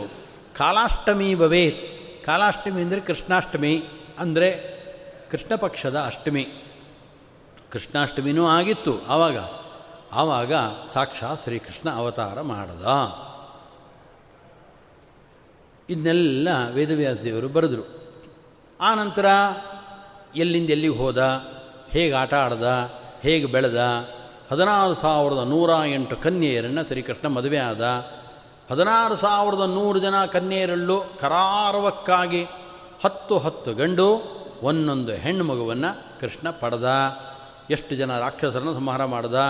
ಆನಂತರ ಇಡೀ ಸಮಗ್ರವಾದ ಮಹಾಭಾರತದ ಯುದ್ಧ ಎಲ್ಲವನ್ನು ವೇದವ್ಯಾಸದೇವರು ನಮ್ಮ ತಮ್ಮ ಕಣ್ಣಿಗೆ ಕಟ್ಟದಂತೆ, ಕರತಲಾಮಲಕದಂತೆ ಕೈಯಲ್ಲಿ ಒಂದು ನಲ್ಲಿಕಾಯಿ ಇಟ್ಕೊಂಡ್ರೆ ನಾವು ಚೆನ್ನಾಗಿ ಎಲ್ಲ ಭಾಗದಿಂದಲೂ ನೋಡ್ತೀವೋ ಆ ರೀತಿ ಸಮಗ್ರ ಮುಂದೆ ನಡೆಯುವ ಎಲ್ಲ ಘಟನೆಗಳನ್ನು ಕೂಡ ತಿಳಿದುಕೊಂಡು ಮೊದಲೇ ಬರೆದಿಟ್ಟರು ಅಂದರೆ ಇಲ್ಲಿ ಆಲೋಚನೆ ಮಾಡಬೇಕಾಗಿದ್ದು ಏನಂದರೆ ಕೃಷ್ಣ ಇಂಥ ದಿನ ಹುಟ್ಟಬೇಕು ಅಂತ ತೀರ್ಮಾನ ಮಾಡಿ ಬರೆದಿಟ್ಟಿದ್ದು ಅವರು ಸಾಕ್ಷಾತ್ ಶ್ರೀಕೃಷ್ಣ ಅಂದರೆ ಶ್ರೀಮನ್ ನಾರಾಯಣ ಆತ ಭಗವಂತ. ಎಲ್ಲ ಮತದವರು, ಎಲ್ಲ ಪಂಥದವರು ಒಪ್ಪುತ್ತಾರೆ. ಕೃಷ್ಣನನ್ನು ದೇವರಲ್ಲ ಅಂತ ಯಾರೂ ಹೇಳೋಲ್ಲ. ಅಂಥ ಕೃಷ್ಣನ ಉತ್ಪತ್ತಿ ಯಾವತ್ತಾಗತ್ತೆ? ಏನು ಆಟ ಆಡ್ತಾನೆ? ಹೇಗೆ ನಗುತ್ತಾನೆ ಹೇಗೆ ಅಳುತ್ತಾನೆ ಎಷ್ಟು ಜನ ಆತ ಸ್ನೇಹಿತರನ್ನು ಪಡೆದುಕೊಂಡ? ಹೇಗೆ ಯುದ್ಧ ಮಾಡ್ದ? ಈ ಪ್ರತಿಯೊಂದು ಭಗವಂತನಾದ ಕೃಷ್ಣನ ಚರಿತ್ರೆಯನ್ನು ಇವರು ನಿಯಮನ ಮಾಡ್ತಾ ಇದ್ದರೆ ವೇದವ್ಯಾಸ ದೇವರು, ಕೃಷ್ಣ ಹಿಂಗೆ ಹುಟ್ಟಬೇಕು ಅಂಥೇಳಿ ಇವರೇ ನಿಯಮನ ಮಾಡಿದ್ರೆ, ಇವರು ಭಗವಂತ ಆಗದೆ ಹೋಗಿದ್ರೆ ಇವರೊಬ್ಬರು ಸಾಧಾರಣವಾದ ಋಷಿ ಆದರೆ ಕೃಷ್ಣನ ಜನ್ಮವನ್ನು ತೀರ್ಮಾನ ಮಾಡೋ ತಾಕತ್ತು ಇವ್ರಿಗೆ ಬರ್ತಿತ್ತ? ಬರ್ತಿರಲಿಲ್ಲ. ಆದ್ದರಿಂದ ಇದೆಲ್ಲಾನು ಮುಂದೆ ಹೀಗೆ ಘಟನೆಗಳು ನಡೆಯುತ್ತೆ ಅಂತ ಕಂಡು ಅದನ್ನು ಮೊದಲೇ ಬರೆದಿಟ್ಟವರು ಯಾರು ಅಂದರೆ ವೇದವ್ಯಾಸ ದೇವರು ಹದಿನೆಂಟು ದಿನ ಮಹಾಭಾರತ ಯುದ್ಧ ನಡೀತು. ಪ್ರತಿಯೊಂದು ಬರೆದ್ರು. ಎಷ್ಟು ಜನ ಯೋಧರುಗಳಿದ್ದರು ಒಂದೊಂದು ಅಕ್ಷೋಹಿಣಿಯಲ್ಲಿ ಎಷ್ಟು ಜನ ಇದ್ದರು ಆನಂತರ ಯಾವ ಯೋಧ ಯಾವ ಬಾಣವನ್ನು ಪ್ರಯೋಗ ಮಾಡಿದ? ಬಾಣ ಪ್ರಯೋಗದ ಪೆಟ್ಟನ್ನು ತಿಂದಂಥ ಮತ್ತೊಬ್ಬ ಯೋಧ ಯಾವ ರೀತಿ ಚೀತ್ಕಾರ ಮಾಡಿದ? ಅವನ ಮನಸ್ಸಿನಲ್ಲಿ ಆಗತಕ್ಕಂಥ ವೇದನೆಗಳೇನು ಯಾವ ರೀತಿ ದುಃಖಪಟ್ಟ? ಸಮಗ್ರವಾದ ಇಡೀ ವರ್ಣನೆಯನ್ನು ಕರಾರುವಕ್ಕಾಗಿ ಬರೆದುಕೊಟ್ಟಂಥವ್ರು ಯಾರು ಅಂದರೆ ವೇದವ್ಯಾಸ ದೇವರು. ಆದ್ದರಿಂದ ಇದೆಲ್ಲ ಯಾಕೆ ಅಂತಂದರೆ ಭಾಗವತದಲ್ಲಿ ಆರಂಭದಲ್ಲೇ ಶುಕಾಚಾರ್ಯರು ಈ ಮಾತು ಹೇಳ್ತಾರೆ. ಇದಂ ಭಾಗವತಂ ನಾಮ ಪುರಾಣಂ ಬ್ರಹ್ಮ ಸಂಹಿತಂ ಅಧೀತವಾನ್ ದ್ವಾಪರಾದೋ ಪಿತೃದ್ವೈಪಾಯನಾದಹಂ. ಅವರಂತಾರೆ, ಇದಂ ಭಾಗವತಂ ನಾಮ ಪುರಾಣಂ. ಈ ಭಾಗವತ ಪುರಾಣ ಇದೆಯಲ್ಲ, ಇದು ಇದಂ ಭಾಗವತಂ ನಾಮ ಪುರಾಣಂ ಬ್ರಹ್ಮ ಸಂಹಿತಂ ಇದು ವೇದಕ್ಕೆ ಸಮಾನವಾದದ್ದು ಶ್ರೀಮದ್ಭಾಗವತ ಗ್ರಂಥ. ಅಧೀತವಾನ್ ದ್ವಾಪರಾದೋ ಪಿತೃದ್ವೈಪಾಯನಾದಹಂ. ನನ್ನ ತಂದೆ ದ್ವೈಪಾಯನಾಚಾರ್ಯರು ವೇದವ್ಯಾಸ ದೇವರು ಅವರಿಂದಲೇ ನಾನು ದ್ವಾಪರ ಯುಗದ ಆದಿಯಲ್ಲೇ ನಾನು ಇದನ್ನು ಅವರಿಂದ ಕಲ್ತಿದ್ದೇನೆ ಅಂತ ಸ್ಪಷ್ಟವಾಗಿ ಶುಕಾಚಾರ್ಯರು ಭಾಗವತ ಪುರಾಣದಲ್ಲಿ ಉಲ್ಲೇಖ ಮಾಡ್ತಾರೆ. ದ್ವಾಪರದ ಆದಿಯಲ್ಲಿ ವೇದವ್ಯಾಸ ದೇವರು ಇರಲಿಲ್ಲ.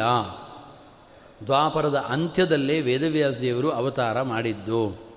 ಅದಕ್ಕೆ ದ್ವಾಪರಾದವು ಅಂತ ಸೂಕ್ಷ್ಮ ಕಾಲ ವ್ಯತ್ಯಾಸವನ್ನು ಮಾಡಿ ತಿಳಿಸಿದ್ದು. ಪುಂ ವ್ಯತ್ಯಾಸ ಕಾಲ ವ್ಯತ್ಯಾಸ ಇದನ್ನೆಲ್ಲ ಪುರಾಣಗಳನ್ನು ಬರಿಬೇಕಾದರೆ, ಮಹಾಭಾರತವನ್ನು ಬರಿಬೇಕಾದರೆ ಮಾಡ್ತಾರೆ ಅಂತ ಶ್ರೀಮದ್ ಆಚಾರ್ಯರು ತಾತ್ಪರ್ಯ ನಿರ್ಣಯದಲ್ಲಿ ಅದರ ಉಲ್ಲೇಖ ಮಾಡಿದ್ದಾರೆ.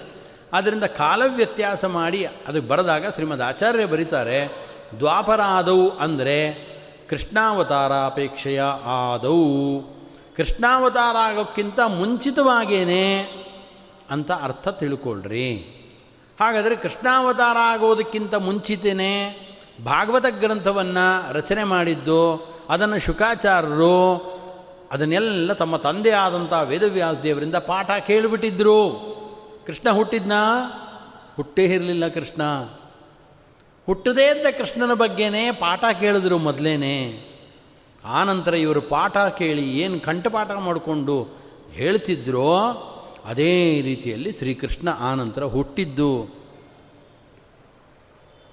ಇದರಲ್ಲಿ ಹೇಳಬೇಕಾದ್ರೆ ಆದ್ದರಿಂದ ವೇದವ್ಯಾಸ ದೇವರಿಗೆ ಹೆಸರೇನು ಅಂದರೆ ದ್ವೈಪಾಯನಾಚಾರ ಯಾಕೆ ಅಂದರೆ ದ್ವೀಪದಲ್ಲಿ ದ್ವೀಪವನ್ನು ಅಯನ ಆಶ್ರಯ ಮಾಡಿಕೊಂಡವರು. ಯಮುನಾ ದ್ವೀಪದಲ್ಲಿ ಅವತಾರ ಮಾಡಿದವರಾದ್ದರಿಂದ ಅವರಿಗೆ ದ್ವೈಪಾಯನಾಚಾರರು ಅಂತ ಹೆಸರು. ಆನಂತರ ಸತ್ಯವತೀ ದೇವಿಯ ಮಗನಾದ್ದರಿಂದ ಸತ್ಯವತೀ ಸುತ ಅಂತ ಹೆಸರು. ಪರಾಶರರ ಮಕ್ಕಳಾದ್ದರಿಂದ ಪಾರಾಶರ್ಯ ಅಥವಾ ಪರಾಶರ ಸೂನು ಅಂತ ಹೆಸರು. ಅದಕ್ಕೆ ಹರಿವಂಶದಲ್ಲಿ ಮಂಗಲ ಶ್ಲೋಕ ಹೇಳಬೇಕಾದರೆ, ಜಯತಿ ಪರಾಶರ ಸೂನು ಸತ್ಯವತಿ ಹೃದಯನಂದನೋ ವ್ಯಾಸ. ಯಸ್ಯ ಆಸ್ಯ ಕಮಲಗಲಿತಂ ವಾಂಗ್ಮಯಮೃತಂ ಜಗತ್ಪಿಬತಿ. ಯಾವ ವೇದವ್ಯಾಸ ದೇವರ ಮುಖ ಎಂಬ ಕಮಲದಿಂದ ಹೊರಟಂತ ವಾಂಗ್ಮಯ ಅಮೃತವನ್ನು ಸಮಗ್ರವಾದ ಜಗತ್ತು ಇವತ್ತು ಪಾನ ಮಾಡ್ತಾ ಇದೆ. ಅವರು ಯಾರು ಅಂದರೆ ಪರಾಶರ ಸೂನು. ಸತ್ಯವತಿ ಹೃದಯನಂದನೋ ವ್ಯಾಸ. ಸತ್ಯವತಿ ಸುತ, ಸತ್ಯವತಿ ಸೂನು. ಆನಂತರ ಅವ್ರ ಹೆಸರು ಪಾರಾಶರ್ಯ. ಎಲ್ಲಿ ವಾಸ ಮಾಡಿದ್ದು? ಅನೇಕ ವರ್ಷಗಳ ಕಾಲ ಇದ್ದುದರಿಂದ ಬದರಿ ಕ್ಷೇತ್ರದಲ್ಲಿ ಇದ್ದುದರಿಂದ ಬಾದರಾಯಣ ಅಂತ ಅವರಿಗೆ ಹೆಸರು. ಆದರೆ ನಿಜವಾಗ್ಲೂ ಏನಪ್ಪ ಅಂದರೆ ಮತ್ತೊಂದು ರೀತಿಯಾಗಿ ಅದನ್ನು ಹೇಳ್ತಾರೆ, ವ್ಯಾಸ ಅಂತ ಹೆಸರು ಅವರಿಗೆ. ಬಾದರಾಯಣ ಅಂತ ಹೆಸರು. ಬಾದರಾಯಣ ಅನ್ನೋದು ತದ್ಭವವಾದ ಶಬ್ದ ಅದು. ನಿಜವಾಗ್ಲೂ ಹೇಗೆ ಅರ್ಥ ಹೇಳ್ಕೊಳ್ಬೋದು ಅಂದರೆ ವಾದರತಾಯನ. ವಾದರತಾನಾಂ ಋಷೀಣಾಂ ಅಯನಂ ಅಯಂ ಆಶ್ರಯ. ಯಾರು ವಾದರತರಾಗಿರತಕ್ಕಂಥ ಋಷಿಗಳಿದ್ರಲ್ಲ, ಅವರಿಗೆ ಇವರು ಅಯನ ಆಶ್ರಯ. ಯಾವಾಗ ರಾಜಸೂಯ ಯಾಗವನ್ನು ಯುಧಿಷ್ಠಿರ ಮಾಡ್ದ, ಆ ಸಂದರ್ಭದಲ್ಲಿ ಅಪರಾಹ್ನದ ಹೊತ್ತಿನಲ್ಲಿ ಮಧ್ಯಾಹ್ನ ಎಲ್ಲ ಬೆಳಗ್ಗೆಲ್ಲ ದೊಡ್ಡ ಯಾಗ ಮಾಡ್ತಾಯಿದ್ರು ಆನಂತರ ಭೋಜನಾದಿಗಳನ್ನು ಸ್ವೀಕಾರ ಮಾಡ್ತಾಯಿದ್ರು ಅಪರಾಹ್ನ ಎರಡು ಗಂಟೆ, ಒಂದು ಗಂಟೆ, ಎರಡು ಗಂಟೆ ಆದಮೇಲೆ ಆನಂದವಾಗೆಲ್ಲ ನಿದ್ದೆ ಮಾಡ್ತಿರಲಿಲ್ಲ.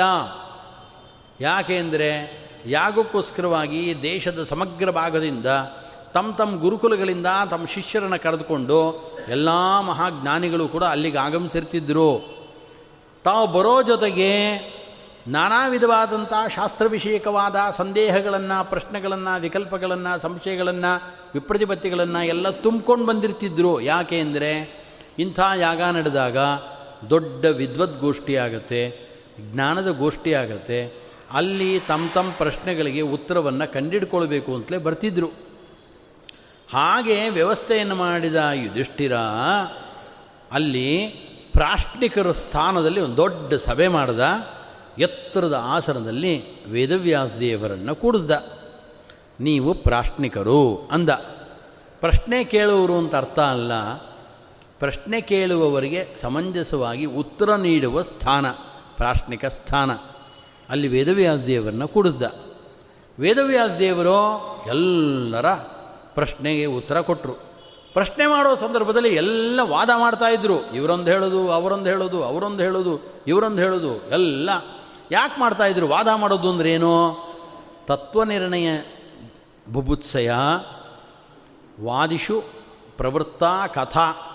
ತತ್ವನಿರ್ಣಯ ಆಗಬೇಕು ಅನ್ನೋ ದೃಷ್ಟಿಯಿಂದ ವಾದಿ ಪ್ರತಿವಾದಿಗಳ ಮಧ್ಯೆ ನಡೀತಕ್ಕಂಥ ಕಥೆಗೇನೆ ಶ್ರೀಮದ್ ಆಚಾರ್ಯರು ಹೇಳ್ತಾರೆ. ಅದಕ್ಕೆ ವಾದಕಥಾ ಅಂತ ಹೆಸರು. ವಾದ, ಜಲ್ಪ, ವಿತಂಡ ಅಂತ ಮೂರಿದೆ. ಗೆಲ್ಲಬೇಕು ಅಂತಲೇ ಮಾಡುವಂಥದ್ದು ಜಲ್ಪ ಮತ್ತೊಬ್ಬನನ್ನು ಮಣ್ಣು ಮುಕ್ಕಿಸ್ಬೇಕು ಅಂತಲೇ ನಾನಾ ವಿಧವಾದ ಯುಕ್ತಿ ಯುಕ್ತಿ ಆಭಾಸಗಳನ್ನು ಹೇಳಿ ಮತ್ತೊಬ್ಬನ ಸೋಲಿಸೋದು. ಇದು ವಿತಂಡವಾದ. ವಾದಕತೆ ಎಂದರೆ ತತ್ವನಿರ್ಣಯ ಬಬುತ್ಸಯ ತತ್ವ ನಿರ್ಣಯ ಏನು? ಭಗವಂತ ಸರ್ವೋತ್ತಮ ನಿರ್ಣಯ ಆಗಬೇಕು. ಇಷ್ಟು ಸಂಶಯ ಬಂದಿದೆ. ಅಂಥೇಳಿ ತಮ್ಮ ಸಂಶಯಗಳನ್ನು ಅವುಗಳನ್ನೆಲ್ಲ ಮುಂದಿಟ್ಟು ಅಲ್ಲಿ ನಡೆಸ್ತಕ್ಕಂಥ ಕಥಾ ಇದೆಯಲ್ಲ, ಅದಕ್ಕೆ ವಾದ ಅಂತ ಹೆಸರು. ಹೀಗೆ ಅಲ್ಲಿದ್ದಂಥ ಎಲ್ಲ ಜ್ಞಾನಿಗಳು ಕೂಡ ವಾದದಲ್ಲಿ ರಥರಾಗಿದ್ದರು ಆಸಕ್ತರಾಗಿದ್ದರು ಹೀಗೆ ವಾದದಲ್ಲಿ ರಥರಾದಂಥ ಎಲ್ಲ ಮುನಿಗಳು, ಜ್ಞಾನಿಗಳು, ಋಷಿಗಳಿದ್ರಲ್ಲ, ಅವರಿಗೆ ಉತ್ತರ ಕೊಡುವುದರ ಮುಖಾಂತರ ಆಶ್ರಯರಾದವರು ಯಾರು ಅಂದರೆ ವೇದವ್ಯಾಸದೇವರಾದ್ದರಿಂದ ಅವರಿಗೆ ವಾದರತಾಯನ ಅಂತ ಹೆಸರು. ವಾದರತಾಯನ ಇದ್ದಿದ್ದು ಬಾದರಾಯಣ ಆಯಿತು. ಹೇಗಾಯಿತು ಅಂದರೆ ಶ್ರೀಮದ್ ಆಚಾರ್ಯರು ತಾತ್ಪರ್ಯ ನಿರ್ಣಯದಲ್ಲಿ ಏನು ಹೇಳ್ತಾರೆ ಅಂದರೆ, ವಿದುರನ ಬಗ್ಗೆ ಹೇಳಬೇಕಾದ್ರೆ, ವಿದ್ಯಾರಥೋ ವಿದುರೋ ನಾಮ ಅಂತ ಹೇಳ್ತಾರೆ. ವಿದ್ಯೆಯಲ್ಲಿ ಯಾವಾಗಲೂ ರತನಾದವನು ಯಾರು ಅಂದರೆ, ವಿದುರ. ಹಾಗೆ ವಾದದಲ್ಲಿ ರಥರಾದ ಋಷಿಗಳು ಯಾರು ಅಂದರೆ, ವಾದರ ಅವರು. ವಿದ್ಯಾರಥ ವಿದುರ. ಉರಚ್ಛ ಪ್ರತ್ಯಯ ಬಂದು ವಿದುರ ಅಂತಾಯಿತು ಅಂತ ಅಂತಾರೆ. ಹಾಗೆ ವಾದರಥ ಅನ್ನೋದನ್ನು ವಾದರ ಅಂತ ಇಟ್ಕೊಳ್ಬೋದು. ವಾದರ. ಉತ್ತರ ಪ್ರದೇಶದಲ್ಲಿ ವಕಾರ ಹೇಳೋ ಜಾಗದಲ್ಲಿ ಬಕಾರ ಅಂತ ಹೇಳ್ತಾರೆ.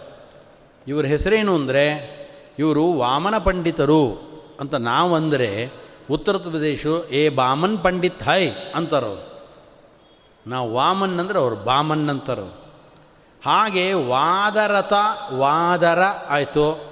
ವಕಾರ ತೆಗೆದು ಬಕಾರ ಹಾಕಿದರೆ ಬಾದರ ಆಯಿತು. ಬಾದರ ಪ್ಲಸ್ ಅಯನ ಬಾದರಾಯನ ಬಾದರಾಯಣ ಆಯಿತು.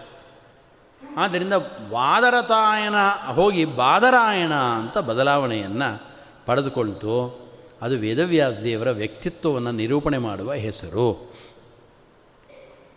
ನಿಜವಾದ ವೇದವ್ಯಾಸದೇವರ ಹೆಸರೇನು? ಇನ್ನೂ ಹೇಳಲಿಲ್ಲ. ಆ ನಂತರ ವೇದವ್ಯಾಸ ಅಂತಿದೆಯಲ್ಲ? ವೇದವ್ಯಾಸ ಅಂದ್ರೇನು? ವೇದಾನ್ ವ್ಯಸ್ಯತಿ ವಿಭಜತಿ ಇದು ವೇದವ್ಯಾಸ. ವೇದಗಳನ್ನು ವ್ಯಾಸ ಅಂದರೆ ಸಂಸ್ಕೃತದಲ್ಲಿ ವಿಭಾಗ ಮಾಡೋದು. ದೇವಾ ಪ್ಲಸ್ ಇಂದ್ರ ಏನು? ದೇವೇಂದ್ರ. ಇದೇನಿದೋ? ಸಮಾಸ. ಸಮಾಸ ಅಂದರೆ ಒಟ್ಟುಗೂಡಿಸೋದು ವ್ಯಾಸ ಅಂದರೆ ಬಿಡಿಸೋದು ಅಂತ ಅರ್ಥ. ಆದ್ದರಿಂದ ವೇದವ್ಯಾಸ ಅಂದರೆ ನಾಲ್ಕಾಗಿ ತುಂಬ ಮಂತ್ರಗಳನ್ನು ತುಂಬಿಕೊಂಡಂಥ ವೇದದ ರಾಶಿ ಏನಿತ್ತೋ ಅದನ್ನು ಸ್ವಲ್ಪ ಸ್ವಲ್ಪ ಮಂತ್ರಗಳನ್ನು ತೆಗೆದುಕೊಂಡು ಸರಿಯಾಗಿ ಬಿಡಿಸಿ ನಮಗೆ ಕೊಟ್ಟವರು ವೇದವ್ಯಾಸರು. ಆದ್ದರಿಂದ ಅವರಿಗೆ ವೇದವ್ಯಾಸ ಅಂತ ಹೆಸರು. ಅದನ್ನು ಹೇಳ್ತಾರೆ ಚತುರ್ಧಾ ವಿಭಜತ್ತಾಂಶ್ಚ ಚತುರ್ವಿಂಶತಿದಾ ಪುನಃ ಶತದಾ ಚೇಕದಾ ಚೈವ ತಥೈವ ಚ ಸಹಸ್ರದ ಕೃಷ್ಣೋ ದ್ವಾದಶದ ಚೈವ ಅಂತ ಹೇಳಿಕೊಂಡು ಅದನ್ನೆಲ್ಲ ಹೇಳ್ಕೊಂಡು ಬರ್ತಾರೆ. ಚತುರ್ಧಾ ವ್ಯಭಜತ್ತಾಂಶ ವೇದಗಳನ್ನು ನಾಲ್ಕಾಗಿ ವಿಭಾಗ ಮಾಡಿದ್ರು. ಚತುರ್ವಿಂಶತಿದಾ ಪುನಃ ಇಪ್ಪತ್ನಾಲ್ಕು ಋಗ್ವೇದದ ಶಾಖೆಗಳನ್ನು ರಚನೆ ಮಾಡಿಕೊಟ್ರು ಶತದಾಚೇಕದಾಚೈವ ಯಜುರ್ವೇದದಲ್ಲಿ ನೂರೊಂದು ಶಾಖೆಗಳನ್ನು ಬರೆದುಕೊಟ್ರು ಆನಂತರ ಸಾಮವೇದದಲ್ಲಿ ಒಂದು ಸಾವಿರ ಶಾಖೆಗಳು. ಅಥರ್ವವೇದದಲ್ಲಿ ಹನ್ನೆರಡು ಶಾಖೆಗಳು. ಇದನ್ನೆಲ್ಲ ವಿಭಾಗ ಮಾಡಿಕೊಟ್ಟವರು ಯಾರು ಅಂದರೆ ವೇದವ್ಯಾಸದೇವರು ಆ ನಂತರ ಈ ವೇದವ್ಯಾಸದೇವರು ಏನು ಮಾಡಿದ್ರು? ಈ ಉಪನಿಷತ್ತುಗಳು ಏನಿದೆ, ಅದರ ಅರ್ಥವನ್ನು ನಿರ್ಣಯ ಮಾಡಬೇಕು ಅನ್ನೋ ದೃಷ್ಟಿಯಿಂದ ಸೂತ್ರಗಳನ್ನು ರಚನೆ ಮಾಡಿಕೊಟ್ರು ಅದಕ್ಕೆ ಬ್ರಹ್ಮಸೂತ್ರಗಳು ಅಂತ ಹೆಸರು. ಐನೂರ ಅರವತ್ನಾಲ್ಕು ಬ್ರಹ್ಮಸೂತ್ರಗಳನ್ನು ರಚನೆ ಮಾಡಿಕೊಟ್ಟವರು ವೇದವ್ಯಾಸದೇವರೇ ಆದ್ದರಿಂದ ಅವ್ರಿಗೇನು ಹೆಸರು ಅಂದರೆ ವೇದವ್ಯಾಸ ಅಂತ ಹೆಸರು.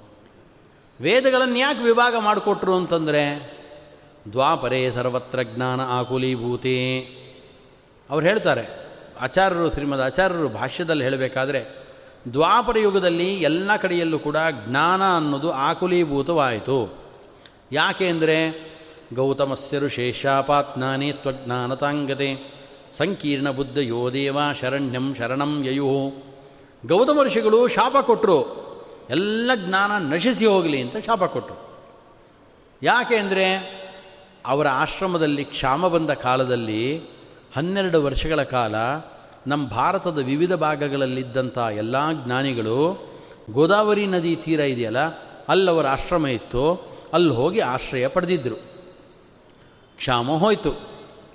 ಋಷಿಗಳೆಲ್ಲ ಕೇಳಿದ್ರು ನಮ್ಮ ನಮ್ಮ ಮನೆಗೆ ನಾವು ಹೋಗ್ತೀವಿ, ಗುರುಕುಲ ನಡೆಸ್ತೀವಿ ಎಂದರು. ಇವರು ನಾಳೆ ಹೋಗಿ ಎಂದರು ನಾಳೆ ಬಂತು ಮತ್ತೆ ಕೇಳಿದ್ರು.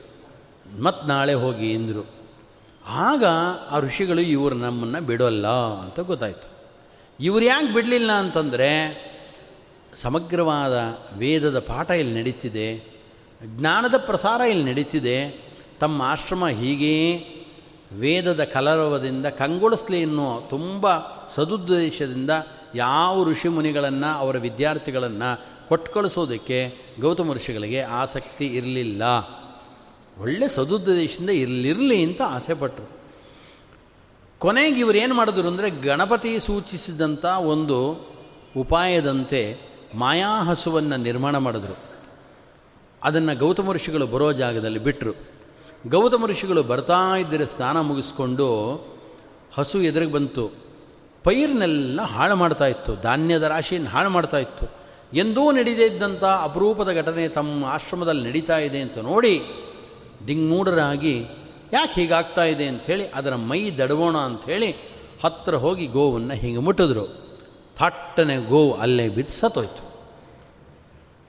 ಭಾರೀ ಆಶ್ಚರ್ಯ ಆಯಿತು. ತಾವು ತಲೆ ಕೆಳಗಾಕ್ಕೊಂಡು ಯೋಚನೆ ಮಾಡ್ತಾ ಇದ್ದಾರೆ, ಯಾಕೆ ಗೋವು ಸತ್ತೋಯ್ತು ತಮ್ಮ ಸ್ಪರ್ಶದಿಂದ ಅಂತ ಯೋಚನೆ ಮಾಡ್ತಾ ಇದ್ದರೆ ತಲೆ ಎತ್ತು ನೋಡ್ತಾರೆ ಸುತ್ತ ಋಷಿಮುನಿಗಳೆಲ್ಲ ಬಂದು ನಿಂತ್ಕೊಂಡು ಬಿಟ್ಟಿದ್ದಾರೆ ಅವರಂತ ಇದ್ದಾರೆ, ಯಾವ ಸ್ಥಳದಲ್ಲಿ ಗೋಹತ್ಯೆ ನಡೆದಿದೆಯೋ ಆ ಸ್ಥಳದಲ್ಲಿ ಇನ್ನು ಮುಂದೆ ಒಂದು ಕ್ಷಣನೂ ನಾವಿರೋಲ್ಲ ಅಂದರೂ ಅವರವರ ಆಶ್ರಮಗಳಿಗೆ ಅಲ್ಲಿಂದ ಹೊರಟುಬಿಟ್ರು. ಆಗ ಆಶ್ರಮದ ಒಳಗಡೆ ಬಂದು ಧ್ಯಾನ ಮಂಟಪದಲ್ಲಿ ಕೂತ್ಕೊಂಡು ಧ್ಯಾನಮಗ್ನರಾಗಿ ಇಂಥ ಅಚಾತುರ್ಯ ಯಾಕಾಯಿತು ಅಂತ ಯೋಚನೆ ಮಾಡಿದ್ರು. ಇದು ಮಾಯಾ ಹಸು. ಅದನ್ನು ನಿರ್ಮಾಣ ಮಾಡಿ ತನ್ನಿಂದ ಸಾಯುವಂತೆ ಮಾಡಿದವರು ಋಷಿಗಳು ಅಂತ ಗೊತ್ತಾಯಿತು. ಇದನ್ನು ಬದುಕಿಸ್ಬೇಕು ಅಂತ ಅವ್ರ ಮನಸ್ಸಿಗೆ ಬಂತು. ಕೂಡಲೇ ಅಶರೀರವಾಣಿ ಆಯಿತು. ಗಂಗಾ ನದಿಯ ನೀರನ್ನು ಇದಕ್ಕೆ ಪ್ರೋಕ್ಷಣೆ ಮಾಡಿದ್ರೆ ಇದು ಬದುಕುತ್ತೆ ಅಂತ ಅಶರೀರವಾಣಿ ಆಯಿತು. ಆಗಲಿ, ನಾನು ಗಂಗಾ ನದಿಯನ್ನು ತರಿಸಿ ಈ ಗೋವನ್ನು ಮತ್ತೆ ನಾನು ನಿಜವಾದ ಗೋವಾಗಿ ನಾನು ಬದುಕಿಸ್ತೀನಿ ಅಂತ ಪ್ರತಿಜ್ಞೆ ಮಾಡಿದ್ರು. ಆದರೆ ಯಾವ ಋಷಿಗಳು ತಮ್ಮ ಮಾಯಾಶಕ್ತಿಯನ್ನು ಬಳಸಿ ಮಾಯಾ ಗೋವನ್ನು ನಿರ್ಮಾಣ ಮಾಡಿ ತಮ್ಮಿಂದ ಈ ಅಕೃತ್ಯ ಆಗುವಂತೆ ಮಾಡಿ ತಮಗೆ ಅವಮಾನ ಮಾಡಿದ್ರೋ, ಆ ಋಷಿಗಳು ಇಲ್ಲಿ ಇದ್ದು ಅನೇಕ ವರ್ಷಗಳ ಕಾಲ ಏನು ಜ್ಞಾನವನ್ನು ಅಭ್ಯಾಸ ಮಾಡಿದ್ರೋ, ಆ ಜ್ಞಾನ ಎಲ್ಲ ನಶಿಸಿ ಹೋಗಲಿ ಅಂತ ಶಾಪ ಕೊಟ್ಟರು. ಜ್ಞಾನ ನಶಿಸಿ ಹೋಗುವುದು ಅಂದ್ರೇನು ಎಲ್ಲ ಕಡೆ ವೇದಗಳೆಲ್ಲ ಅಪಪಾಠಾದಿಗಳಿಂದ ತಿರೋಹಿತವಾಯಿತು. ವೇದ ಮಂತ್ರಗಳನ್ನು ಹೇಳಿಕೊಟ್ರೆ ಉದಾತ್ತ ಅನುದಾತ್ತ ಸ್ವರಗಳಲ್ಲಿ ವ್ಯತ್ಯಾಸ ಬರಲಿಕ್ಕೆ ಶುರುವಾಯಿತು. ಅವಾಗೇನು ಪುಸ್ತಕ ಇರಲಿಲ್ಲ. ಬಾಯಿಂದ ಬಯ, ಬಾಯಿಗೆ ಹರಿದು ಬರತಕ್ಕಂಥದ್ದು ವೇದದ ಸಂಪತ್ತು. ಯಾವಾಗ ಅಪಪಾಠಗಳು ಬಂತು, ತಪ್ಪು ತಪ್ಪು ವೇದದ ಮಂತ್ರ ಉಚ್ಚಾರಣೆ ಆಗಲಿಕ್ಕೆ ಶುರುವಾಯಿತು. ಆಗ ಋಷಿಮುನಿಗಳಿಗೆ ಬೇಸರ ಆಗೋಯಿತು. ಅಯ್ಯಯ್ಯೋ, ಹೀಗಾಗೋಯ್ತು ಅಂತ ಆ ಮಂತ್ರಗಳನ್ನು ಹೇಳಿಕೊಂಡು ಹೋಮಗಳಲ್ಲಿ ಸಾಕ್ಷಾತ್ ದೇವರುಗಳಿಗೆ ಆಹುತಿಯನ್ನು ಕೊಡಲಿಕ್ಕಾಗಲಿಲ್ಲ. ದೇವತೆಗಳಿಗೆ ಆಹುತಿ ತಪ್ಪು ಹೋಯಿತು. ವೇದದ ಪಾಠಕ್ರಮ ತಪ್ಪು ಹೋಯಿತು. ಎಲ್ಲ ಕಡೆ ಅಧ್ಯಯನ, ಅಧ್ಯಾಪನದ ಪರಂಪರೆ ನಿಂತು ಹೋಯಿತು. ಆನಂತರ ಗೌತಮ ಋಷಿಗಳು ಏನು ಮಾಡಿದ್ರು? ತಮ್ಮ ಶಪ್ ತಪಶಕ್ತಿಯ ಪ್ರಭಾವದಿಂದ ಸಾಕ್ಷಾತ್ ಶಿವನನ್ನು ಮತ್ತೆ ಒಲಿಸ್ಕೊಂಡು ಅವನಿಂದ ಗಂಗೆಯ ಮತ್ತೊಂದು ಕವಲನ್ನು ಹರಿಸ್ಕೊಂಡು ನೇರವಾಗಿ ತಮ್ಮ ಆಂಧ್ರ ಪ್ರದೇಶದಲ್ಲಿ ಏನು ಆಶ್ರಮ ಇತ್ತೋ ಅಲ್ಲಿಗೆ ತೆಗೆದುಕೊಂಡು ಬಂದು ಆ ಗಂಗಾ ನದಿಯ ನೀರನ್ನು ಈ ಸತ್ತು ಹೋದ ಗೋವಿಗೆ ಸ್ಪರ್ಶ ಮಾಡಿಸಿದ್ರು. ಥಟ್ಟನೆ ಗೋವು ಬದುಕೊಂಡು ನಿಂತುಕೊಳ್ತು. ಹೀಗೆ ಸಂಸ್ಕೃತದಲ್ಲಿ ವಾರಿ ಅಂದರೆ ನೀರು. ಈ ನೀರು ಏನು ಮಾಡ್ತು ಅಂದರೆ ಗೋವನ್ನು ಮತ್ತೆ ಬದುಕಿಸಿ ಕೊಡ್ತು. ಅದಕ್ಕೆ ಗೋದಾವರಿ ನದಿ ಅಂತ ಹುಟ್ಟಿದ್ದು ಆವಾಗ. ಅದಕ್ಕೆ ಗೋದಾವರಿ ಅಂತ ಹೆಸರು ಬಂತದಕ್ಕೆ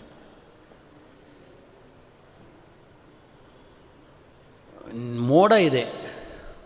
ಮೋಡಕ್ಕೆ ಸಂಸ್ಕೃತದಲ್ಲಿ ಜಲದ ಅಂತ ಹೆಸರು. ಜಲಂ ದದಾತೀತಿ ಜಲದ. ನೀರನ್ನು ಕೊಡೋದಾದ್ದರಿಂದ ಅದಕ್ಕೆ ಜಲದ ಅಂತ ಹೆಸರು. ನೀರು ಅನ್ನೋ ಶಬ್ದನೂ ಸಂಸ್ಕೃತದ ಶಬ್ದ ನೀರಂ. ನೀರಂ ದದಾತೀತಿ ನೀರದಹ ನೀರನ್ನು ಕೊಡೋದಾದ್ದರಿಂದ ಮೋಡಕ್ಕೆ, ಸಂಸ್ಕೃತದಲ್ಲಿ ನೀರದ ಅಂತ ಹೆಸರು. ಹಾಗೆ ಗೋವನ್ನು ಕೊಟ್ಟಿದ್ದಾದ್ದರಿಂದ ಅದಕ್ಕೆ ಗೋದ ಅಂತ ಹೆಸರು. ಯಾವುದು ಗೋದ? ವಾರಿ. ಅಂದರೆ ನೀರು. ಸಂಸ್ಕೃತದಲ್ಲಿ ನೀರು ಅನ್ನೋಕ್ಕೆ ನೀರು, ನೀರಂ, ಕ್ಷೀರಂ, ಪಯಃ ಪಯಃಕೀಲಾಲಮೃತಂ ಜೀವನಂ, ಭುವನಂ, ವರಂ ಅಂತ ಬೇಕಾದಷ್ಟು ಶಬ್ದಗಳು ಬರೆದಿದ್ದಾರೆ. ಆದ್ದರಿಂದ ವಾರಿ ಎಂದರು ನೀರು ಆದ್ದರಿಂದ ಗೋದವಾರಿ. ಗೋವನ್ನು ಬದುಕಿಸಿಕೊಟ್ಟ ನೀರು ಆನಂತರ ಕ್ರಮೇಣ ಅದೇ ಗೋದಾವರಿ ನದಿ ಅಂತ ಆಯಿತು. ಆದ್ದರಿಂದ ಅದು ಗಂಗೆಯ ಒಂದು ರೂಪವೇ. ಅದಕ್ಕೋಸ್ಕರ ನಾರದ ಅಂತ ಕರಿತೀವಿ. ನಾರದ ಅಂದರೆ ಜಗಳವನ್ನು ಕೊಡುವವರು ಅಲ್ಲ. ಅವ ಶಬ್ದವೇ ಹೇಳುವಂತೆ. ನಾರಂ ನ ವಿದ್ಯಂತೆ ಅರಾಹ ದೋಷಾಹ ಯಸ್ಮಿನ್ ತತ್ ನಾರಂ ವೇದಜನ್ಯಂ ಜ್ಞಾನಂ. ವೇದದಿಂದ ಉತ್ಪನ್ನವಾದ ಜ್ಞಾನ ಏನಿದೆ? ವೇದ ಏನಿದೆ, ಅದರಲ್ಲಿ ಯಾವ ದೋಷಗಳೂ ಇಲ್ಲ. ಅಂಥ ದೋಷಗಳಿಂದ ರಹಿತವಾದ ವೇದದಿಂದ ಬರತಕ್ಕಂಥ ಜ್ಞಾನ ಏನಿದೆ, ಅದಕ್ಕೆ ನಾರ ಅಂತ ಹೆಸರು. ಅದನ್ನು ಎಲ್ಲ ಕಡೆಯಲ್ಲೂ ದ ಕೊಡುವವರು ನಾರದ. ಯಾಕೆ ಅಂದರೆ ನಮಗೆ ಗೊತ್ತಿದೆ, ಭೃಗು ಋಷಿಗಳೆಲ್ಲ ಸೇರಿ ದೊಡ್ಡ ಯಾಗ ಮಾಡ್ತಾಯಿದ್ರು ಅಲ್ಲಿಗೆ ನಾರದರು ಹೋದರು. ಯಾರು ಸರ್ವೋತ್ತಮ? ಯಾರಿಗೆ ಮೊದಲ ಒಂದು ಅಗ್ರಪೂಜೆಯನ್ನು ಕೊಡ್ತೀರಾ? ಕೇಳಿದ್ರು. ಮೃಗ ಋಷಿಗಳು ಹೊರಟರು. ನಾವು ತೀರ್ಮಾನ ಮಾಡ್ಕೊಂಡು ಬರ್ತೀವಿ ಅಂತ ಹೊರಟು ಮೂರು ಲೋಕಕ್ಕೂ ಹೋಗಿ ಕಡೆಗೆ ನಾರಾಯಣನೇ ಸರ್ವೋತ್ತಮ ಅಂತ ತೀರ್ಮಾನ ಮಾಡಿದ್ರು. ಹೀಗೆ ತೀರ್ಮಾನ ಮಾಡೋದಕ್ಕೆ ಮೂಲ ಪ್ರೇರಣೆ ಕೊಟ್ಟವರು ಯಾರು? ನಾರದರು. ಆದ್ದರಿಂದ ಭಗವಂತನ ಸರ್ವೋತ್ತಮತ್ವ ಜ್ಞಾನವನ್ನು ಎಲ್ಲ ಕಡೆ ದ ಕೊಡುವವರು ಯಾರು? ನಾರದರು.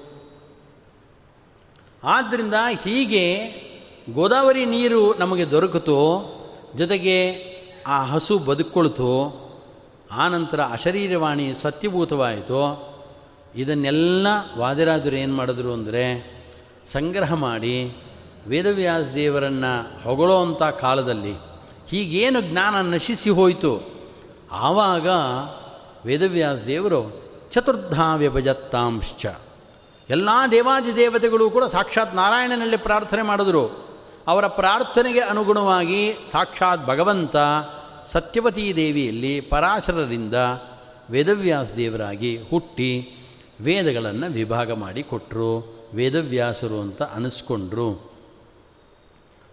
ಇಷ್ಟೆಲ್ಲ ಕತೆ ನಾನು ಏನು ಹೇಳಿದೆ, ಅದನ್ನು ಮಹಾಜ್ಞಾನಿಗಳಾದಂಥವರು ವಾದಿರಾಜರು ಅವರು ಹೇಳ್ತಾರೆ, ಮಧ್ವಾಂತರ್ಗತ ವೇದವ್ಯಾಸ ಕಾಯೋ ಶುದ್ಧಾಮೂರುತಿ ಸರ್ವೇಶ. ಶ್ರದ್ಧೆಯಿಂದಲೇ ನಿನ್ನ ಭಜಿಸುವ ಮನೋಜರಿಗೆ ಬುದ್ಧ್ಯಾದಿಗಳ ಕೊಟ್ಟು ಧರಿಸೋ ದೇವರ ದೇವ. ಮಧ್ವಾಂತರ್ಗತ ವೇದವ್ಯಾಸ, ಕಾಯೋ ಶುದ್ಧಾಮೂರುತಿ ಹೇ ಸರ್ವೇಶ. ದ್ವಾಪರದಲ್ಲಿ ಒಬ್ಬ ಮುನಿಪ ಕೋಪದಿಂದಲಿ ಕೊಟ್ಟ ಶಾಪ. ತಾಪಿಸಲು ಜ್ಞಾನಲೋಪ ಪಾರ ತತ್ವಸ್ವರೂಪ. ಇಷ್ಟಂದರು. ನಾನು ಇಷ್ಟೊತ್ತು ಹೇಳಿದ ಕಥೆಯನ್ನು ಒಂದು ಪದದಲ್ಲ ಅಂದರು ಅವರು. ಅದಕ್ಕೆ ಅವರು, ಆ ದೊಡ್ಡವರು ಅವರು. ನಾವು ಈ ಚಿಕ್ಕವರು ನಾವು. ದ್ವಾಪರದಲ್ಲಿ ಒಬ್ಬ ಮುನಿಪ ಕೋಪದಿಂದಲೇ ಕೊಟ್ಟ ಶಾಪ. ತಾಪಿಸಲು ಅಪಾರ ತತ್ವಸ್ವರೂಪ, ಜ್ಞಾನ, ಎಲ್ಲ ಲೋಪ. ಆಗ ವೇದವ್ಯಾಸ ದೇವರು ಅದನ್ನು ಸರಮಾಡಬೇಕು ಅಂಥೇಳಿ ದೇವತೆಗಳ ಪ್ರಾರ್ಥನೆಯಂತೆ ಇದನ್ನೆಲ್ಲ ಮಾಡಿಕೊಟ್ರು. ಆದ್ದರಿಂದ ಕೋಹ್ಯನ್ಯ ಪುಂಡರೀಕಾಕ್ಷಾತ್ ಮಹಾಭಾರತ ಕೃತ್ ಭವೇತ್. ಹಾಗೆ ವೇದವ್ಯಾಸ ದೇವರು ವೇದಗಳನ್ನು ವಿಭಾಗ ಮಾಡಿ ವೇದವ್ಯಾಸ ಅಂತ ಕರೆಸ್ಕೊಂಡ್ರು. ಮಹಾಭಾರತವನ್ನು ರಚನೆ ಮಾಡಿದ್ರು. ವೇದವ್ಯಾಸ ದೇವರ ಹೆಸರೇನು? ವೇದವ್ಯಾಸರು. ದ್ವೈಪಾಯನಾಚಾರ್, ಬಾದರಾಯಣರು, ಸತ್ಯವತಿ ಸುತ ಪರಾಶರ ಸೂನು ನಿಜವಾದ ಹೆಸರೇನು?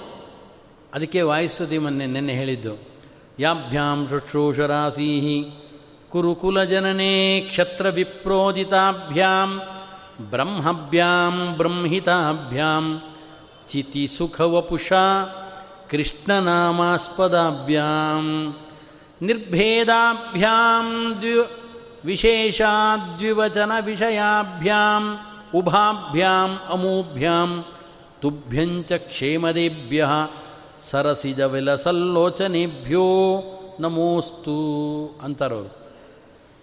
ಯಾಭ್ಯಾಂ ಶುಶ್ರೂಷುರಾಸೀಹಿ ಕುರುಕುಲ ಜನನಿ ಕ್ಷತ್ರ ವಿಪ್ರೋದಿತಾಭ್ಯಾಂ ಒಂದು ಕ್ಷತ್ರಿಯ ಕುಲದಲ್ಲಿ ಹುಟ್ಟಿದ್ಯಾ? ಇನ್ನೊಂದು ವಿಪ್ರ ಕುಲದಲ್ಲಿ ಹುಟ್ಟಿದ್ಯಾ? ನಿಮ್ಮಿಬ್ಬರ ಹೆಸರೇನು ಅಂದರೆ ಕೃಷ್ಣನಾಮ ಆಸ್ಪದಾಭ್ಯಂ. ಕೃಷ್ಣ ಎಂಬ ಹೆಸರನ್ನು ಹೊತ್ತಂಥವರು ಇಬ್ಬರು ಒಬ್ಬರು ಕ್ಷತ್ರಿಯ ಕುಲದಲ್ಲಿ, ಯಾದವರ ಕುಲದಲ್ಲಿ ಹುಟ್ಟಿದ ಯಾದವ ಕೃಷ್ಣ, ಉಡುಪಿಯಲ್ಲಿ ನೆಲೆಸಿರುವ ಕೃಷ್ಣ, ಮತ್ತೊಬ್ಬ ವಸಿಷ್ಠ ಕುಲದಲ್ಲಿ ಉತ್ಪನ್ನನಾದ ಕೃಷ್ಣ, ವಾಸಿಷ್ಠ ಕೃಷ್ಣ. ವಾಸಿಷ್ಠ ಕೃಷ್ಣ ಮಮ ದೇಹಿ ಕರಾವಲಂಬಂ. ಯಾಕೆ ವಾಸಿಷ್ಠ ಕೃಷ್ಣ ಅಂತ ಕರೀತಾರೆ ಅವರಿಗೆ? ಅಂದರೆ ಬ್ರಹ್ಮದೇವರ ಮಕ್ಕಳಾಗಿರ್ತಕ್ಕಂಥವರು ಮರೀಚ್ಯಾದಿ ಋಷಿಗಳು. ಅತ್ರಿ, ಆಂಗಿರಸ, ಪುಲಸ್ತ್ಯ, ಪುಲಹ, ಕ್ರತು, ಭೃಗು, ವಶಿಷ್ಠ, ದಕ್ಷ, ನಾರದ ಇವರೆಲ್ಲ ಬ್ರಹ್ಮದೇವರ ಮಕ್ಕಳು. ಆ ಬ್ರಹ್ಮದೇವರ ಮಕ್ಕಳಾದಂಥ ವಸಿಷ್ಠರೇನಿದ್ದಾರೆ? ಅವರ ಮಗ ಶಕ್ತಿ. ಶಕ್ತಿಯ ಮಗ ಪರಾಶರ. ಪರಾಶರರ ಮಕ್ಕಳೇ ವೇದವ್ಯಾಸದೇವರು ಆದ್ದರಿಂದ ವಸಿಷ್ಠ ಗೋತ್ರಾಪತ್ಯಂ ಪುಮಾನ್ ವಾಸಿಷ್ಠ ಅಯಂ ಕೃಷ್ಣ. ವಸಿಷ್ಠ ಗೋತ್ರದಲ್ಲಿ ಉತ್ಪನ್ನರಾದವರಾದ್ದರಿಂದ ಇವರಿಗೆ ವಾಸಿಷ್ಠ ಕೃಷ್ಣ ಅಂತ ಹೆಸರು.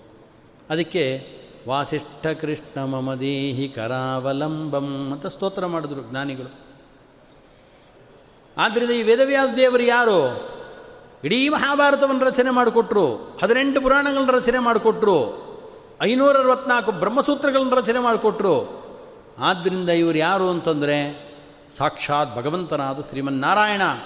ಶ್ರೀಮದ್ ಆಚಾರ್ಯ ಹೇಳ್ತಾರೆ, ಕೋಹ್ಯನ್ಯ ಪುಂಡರೀಕಾಕ್ಷಾತ್ ಮಹಾಭಾರತ ಒಂದು ಲಕ್ಷ ಪರಿಮಿತವಾದ ಶ್ಲೋಕಗಳನ್ನು ಹೊಂದಿರತಕ್ಕಂಥ ದೊಡ್ಡ ಗ್ರಂಥ ಮಹಾಭಾರತ ಇತಿಹಾಸ್ತಿ ತದನ್ಯತ್ರ ಎನ್ನೇಹಾಸ್ತಿನ ಕುತ್ರಚಿತ್ ಮಹತ್ವಾ ಭಾರವತ್ವಾಚ್ಚ ಮಹಾಭಾರತ ಮುಚ್ಚತೆ ಅಂತಿರೋದು. ಅಂಥ ಯಾವುದು ಮಹಾಭಾರತದಲ್ಲಿ ಇದೆಯೋ ಅದು ಬೇರೆ ಕಡೆ ಇದೆ. ಯಾವುದು ಇಲ್ಲಿಲ್ಲವೋ ಅದು ಇನ್ನೆಲ್ಲೂ ಇಲ್ಲ ಅನ್ನೋ ಹೆಗ್ಗಳಿಕೆಯನ್ನು ಪಡೆದಂಥ ದೊಡ್ಡ ಗ್ರಂಥವನ್ನು ರಚನೆ ಮಾಡಿಕೊಟ್ಟಂಥವರು ಒಂದೊಮ್ಮೆ ಸಾಕ್ಷಾತ್ ಭಗವಂತ ನಾರಾಯಣ ಋಷಿಕೇಶ ಆಗದೇ ಹೋದರೆ ಇನ್ಯಾರಿಂದ ತಾನೇ ಈ ಗ್ರಂಥ ರಚನೆ ಆಗೋದಕ್ಕೆ ಸಾಧ್ಯ? ಆದ್ದರಿಂದ ಸಾಕ್ಷಾತ್ ಪುಂಡರೀಕಾಕ್ಷ, ಸಾಕ್ಷಾತ್ ನಾರಾಯಣ ಅವರೇ ದೇವರಾಗಿ ಇದನ್ನು ರಚನೆ ಮಾಡಿದ್ದು. ಅಂತ ಶ್ರೀಮದ್ ಆಚಾರ್ಯರು ಅದನ್ನು ಸ್ಪಷ್ಟಪಡಿಸ್ತಾರದನ್ನ ಆದ್ದರಿಂದ ಅಂಥ ವೇದವ್ಯಾಸ ದೇವರು ಯಾರು ಅಂದರೆ ಸಾಕ್ಷಾತ್ ಶ್ರೀಮನ್ ನಾರಾಯಣ ಅವರೇ ಭಗವಾನ್ ವೇದವ್ಯಾಸ ದೇವರು. ಅದನ್ನೇ ನೀವು ವಿಷ್ಣು ಸಹಸ್ರನಾಮ ಪಾರಾಯಣ ಎಲ್ಲ ಮಾಡಿದ ಮೇಲೆ ಅವರು ಭಗವಾನ್ ಹೌದೋ ಅಲ್ಲೋ ಅಂತ ಡೌಟ್ ಪಡಬೇಡ್ರಿ. ದ್ವೈತಾದ್ವೈತ, ವಿಶಿಷ್ಟಾದ್ವೈತ ಶಕ್ತಿ ವಿಶಿಷ್ಟಾದ್ವೈತ ವಿಶಿಷ್ಟ, ಶುದ್ಧಾದ್ವೈತ ಎಲ್ಲ ಮತಗಳವರು ಕೂಡ ಒಕ್ಕರಳಿನಿಂದ ಹೇಳ್ತಾರೆ, ವ್ಯಾಸಾಯ ವಿಷ್ಣು ರೂಪಾಯ, ವ್ಯಾಸರೂಪಾಯ ವಿಷ್ಣವೇ, ನಮೋ ವೈ ಬ್ರಹ್ಮನಿಧಯೇ, ವಾಸಿಷ್ಠಾಯ ನಮೋ ನಮಃ. ವ್ಯಾಸಾಯ ವಿಷ್ಣು ವಿಷ್ಣುರೂಪಾಯ. ವ್ಯಾಸರೂಪಾಯ ವಿಷ್ಣವೇ. ನಮೋ ವೈ ಬ್ರಹ್ಮನಿಧಯೇ. ಬ್ರಹ್ಮನಿಧಿ ಅಂದರೆ ಬ್ರಹ್ಮ ಅಂದರೆ ವೇದಗಳು. ಆ ಇಡೀ ಸಮಗ್ರವಾದ ವೇದ ಪ್ರಪಂಚವನ್ನು ಜಗತ್ತಿಗೆ ಕೊಟ್ಟವರು ವೇದವ್ಯಾಸದೇವರಾದ್ದರಿಂದ ಅವರು ಬ್ರಹ್ಮನಿಧಿ. ನಮೋ ವೈ ಬ್ರಹ್ಮನಿಧಯೇ ವಾಸಿಷ್ಠಾಯ ನಮೋ ನಮಃ. ವಸಿಷ್ಠ ಗೋತ್ರಾಪತ್ಯಂಪಮಾನ್ ಆದ್ದರಿಂದ ಅವರು ವಾಸಿಷ್ಠ ಕೃಷ್ಣ. ಅಂಥ ವಾಸಿಷ್ಠರಿಗೆ ನಮಸ್ಕಾರ ಅಂತ ಎಲ್ಲರೂ ಒಕ್ಕರುಳಿಂದ ಹೇಳ್ತಾರೆ. ಆದ್ದರಿಂದ ವೇದವ್ಯಾಸ ದೇವರು ಅಂದರೆ ಯಾರು? ಸಾಕ್ಷಾತ್ ಭಗವಾನ್ ಅವರು. ಆದ್ದರಿಂದ ಭಗವಾನ್ ವೇದವ್ಯಾಸ ದೇವರೇ ಸಮಗ್ರವಾದ ಮಹಾಭಾರತವನ್ನು ರಚನೆ ಮಾಡಿದವರು. ಆ ಮಹಾಭಾರತದಲ್ಲಿ ಅಂತರ್ಗತವಾಗಿರತಕ್ಕಂಥ ಭಗವದ್ಗೀತೆಯನ್ನು ರಚನೆ ಮಾಡಿದವರು ಅವರೇನೇ.